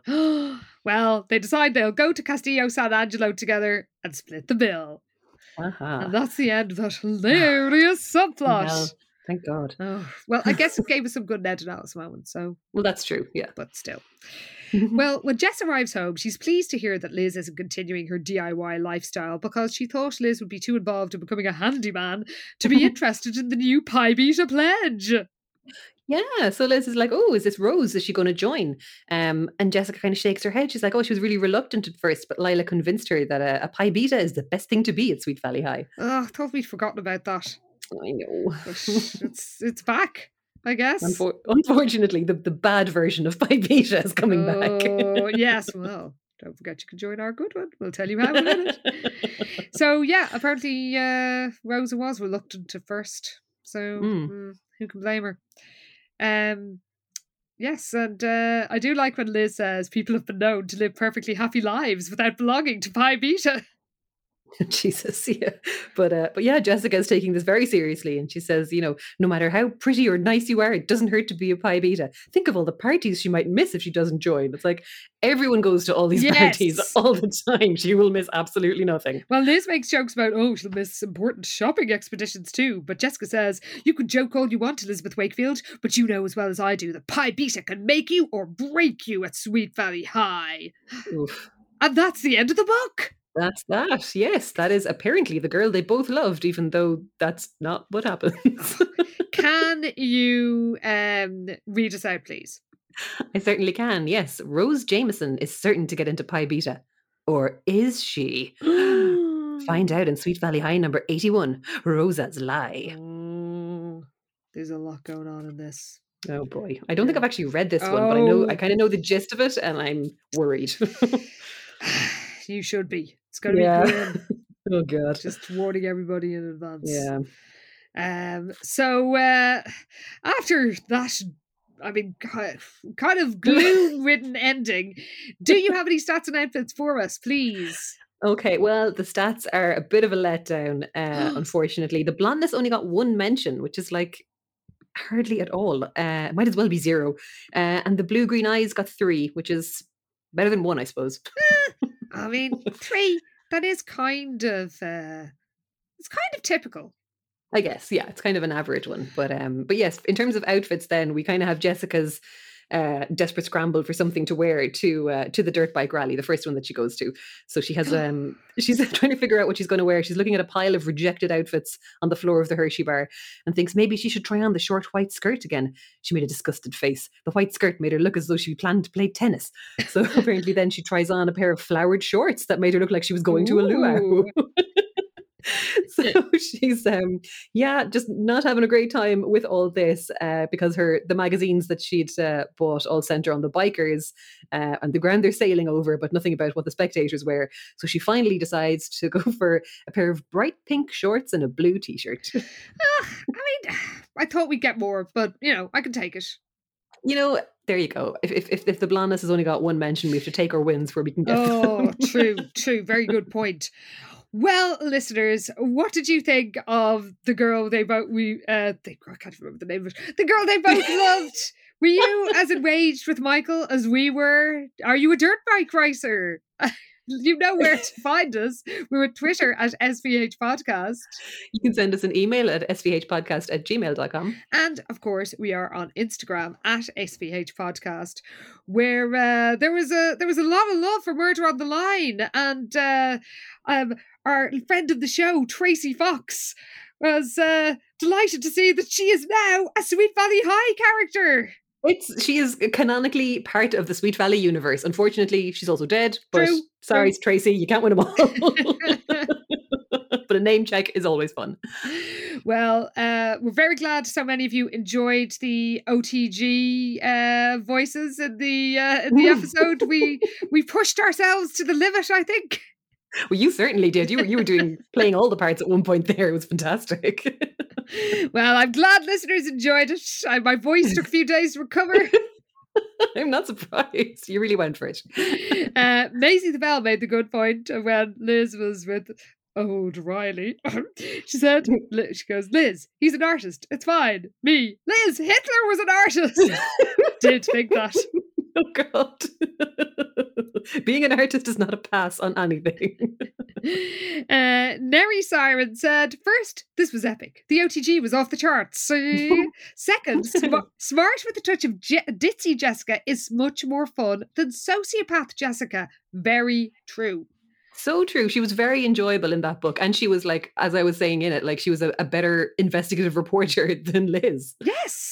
Uh, Neri also points out, I bet having survived like five previous murder plots helped Jessica overcome her most recent minute of PTSD. She's an old hand at it now at this stage. Yeah. um, news from Nihon said uh, that, uh, and now I'm losing my mind because didn't reporter Seth appear in another super thriller, but like a different version of him? Hmm. She remembers in Hmm. Jessica interning at Sweet Valley News and getting him in trouble with the boss because she made up a story and he wrote it without doing any fact checking. Look, Dear God, the state of journalism in these books. I mean, it's, you can you've said it there. Oh my god, very true. Yeah, I think he yeah, somebody did tell us that both him and Adam Maitland, who was like Stephen's friend who like randomly popped up for like one scene, I think they were both in Double Jeopardy, which is like the first super thriller. So I'd say that one probably just lays a bit of groundwork and then they probably Mm. just pop up, I suppose, here and there through the other super thrillers. Because again, yes. it's not completely clear if this is all one extremely dramatic summer. Because then I don't know, I think Murder on the Line sounded like it was the following summer.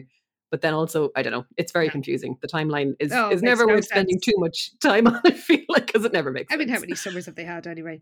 Um, by the way, a few people pointed out that Greenback was the villain in Danger Mouse. This is true, and I did think this while reading it, so I don't know why I didn't mention Baron Greenback in uh, while watching it. But yes, he was an evil toad Oh. um, who uh, Danger Mouse and Penfold had to had to battle on many an occasion.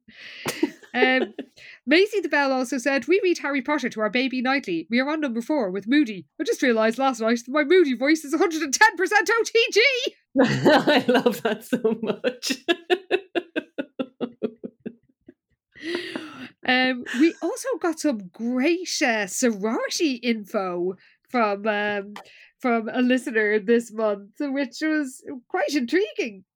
Oh my God, yes, we got an excellent email uh, from Jessica Johnson. So, hi, Jessica, and thank you so much for this amazing email uh, because it was proof of a high school sorority in coastal California. Because we have heard before that like high school sororities were a thing in like the 50s, Mhm. but like again, it was very unclear kind of state by state what the vibe was and it's like they were illegal for a while it's a mess but um yeah so jessica filled us in that um her her grandmother uh, when she passed away that there was this like small box tucked away with the like precious items of hers um but one of these things was a bracelet with three greek letters on it um and her dad couldn't figure out what the, where the bracelet was from because uh, her grandmother hadn't gone to college uh, and he was only able to find a reference to like a businesswoman's empowerment organization founded in 2007 with those letters so that would not have been the case um, but then in her old yearbooks from the early 1940s um, jessica was wondering if it was like a high school thing but she found inscriptions to a fellow zeta uh, in this yearbook. So it turns out there was multiple sororities in this high school. Uh, and as Jessica points out, it, makes a kind of sense that the Sweet Valley teens would follow a tradition popular in the 20s to 40s because, you know, they all wear silk blouses like there's no other option. They listen to jazz like it's the hottest new thing. They talk like OTGs. Like the evidence is stacking up in fairness. And also, uh, she says that her grandmother was a total Jessica back in the day, a pretty blonde hanging out on the beach with the 20 something hot surfers when she was 14 and entirely too young to be doing that. Uh, also, Jessica says, I don't know what it says about me that my first thoughts were, I wonder if that's a high school sorority. And then finding out that it was, thinking, I have to email Double Love about this. but we're so glad you did because that was such a great email and like a delightful story. So thank you so much for getting in touch with us because we just love any mention of like high school sororities because it still just sounds like such a made up thing Oh my god! for high does. schools. like it still doesn't make sense, but we're always delighted to hear about them. Oh yeah, well, I mean, there's so many things in these books that do seem kind of made up and magical to us. And actually, even the cross lines in the last book, Victoria Feltham uh, got in touch to say that when she and a friend were chatting on the landline when they were about 14, their line did get crossed, and they heard a lady say, "Doilies, pretty doilies." We were terrified and hung up. We both thought it was an old lady ghost. It's a very reasonable conclusion to jump to, I Oh, would say. really, really is. So, so freaky. fair enough. Um, so uh, yes, we um, we did uh, uh, we do we did also hear from Katie Nolan, the amazing um, creator of Animal Crossing Sweet Valley.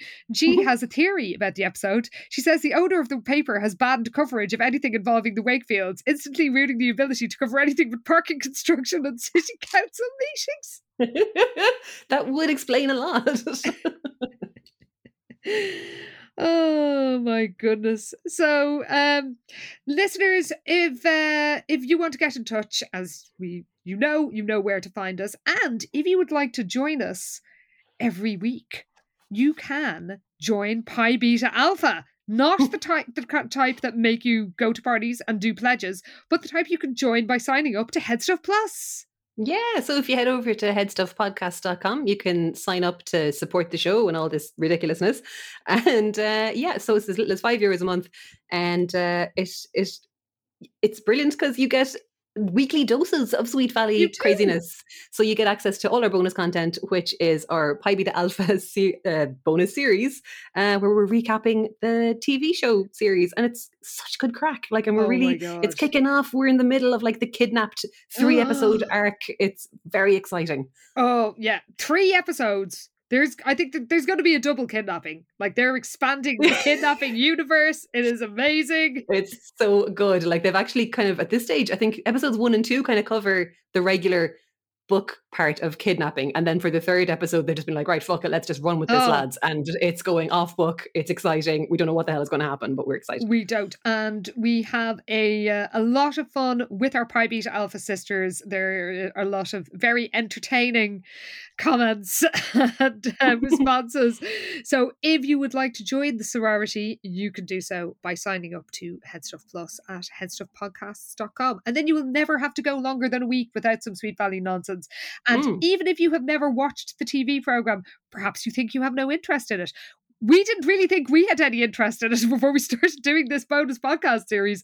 Now we're frankly obsessed.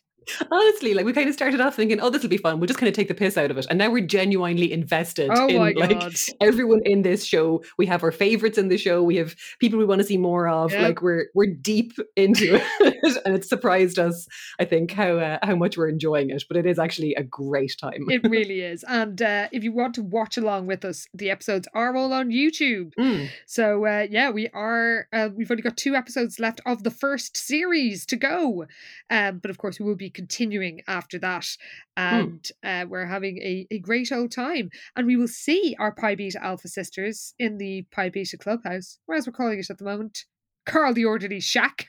yes, indeed. We'll see them there last week or next last week. We saw them there last week. We'll see them again next week. but we will see you all right here in two weeks' time when we find out consequences of Rose's lie. oh my god. See you then, everybody. Thanks for listening. Bye.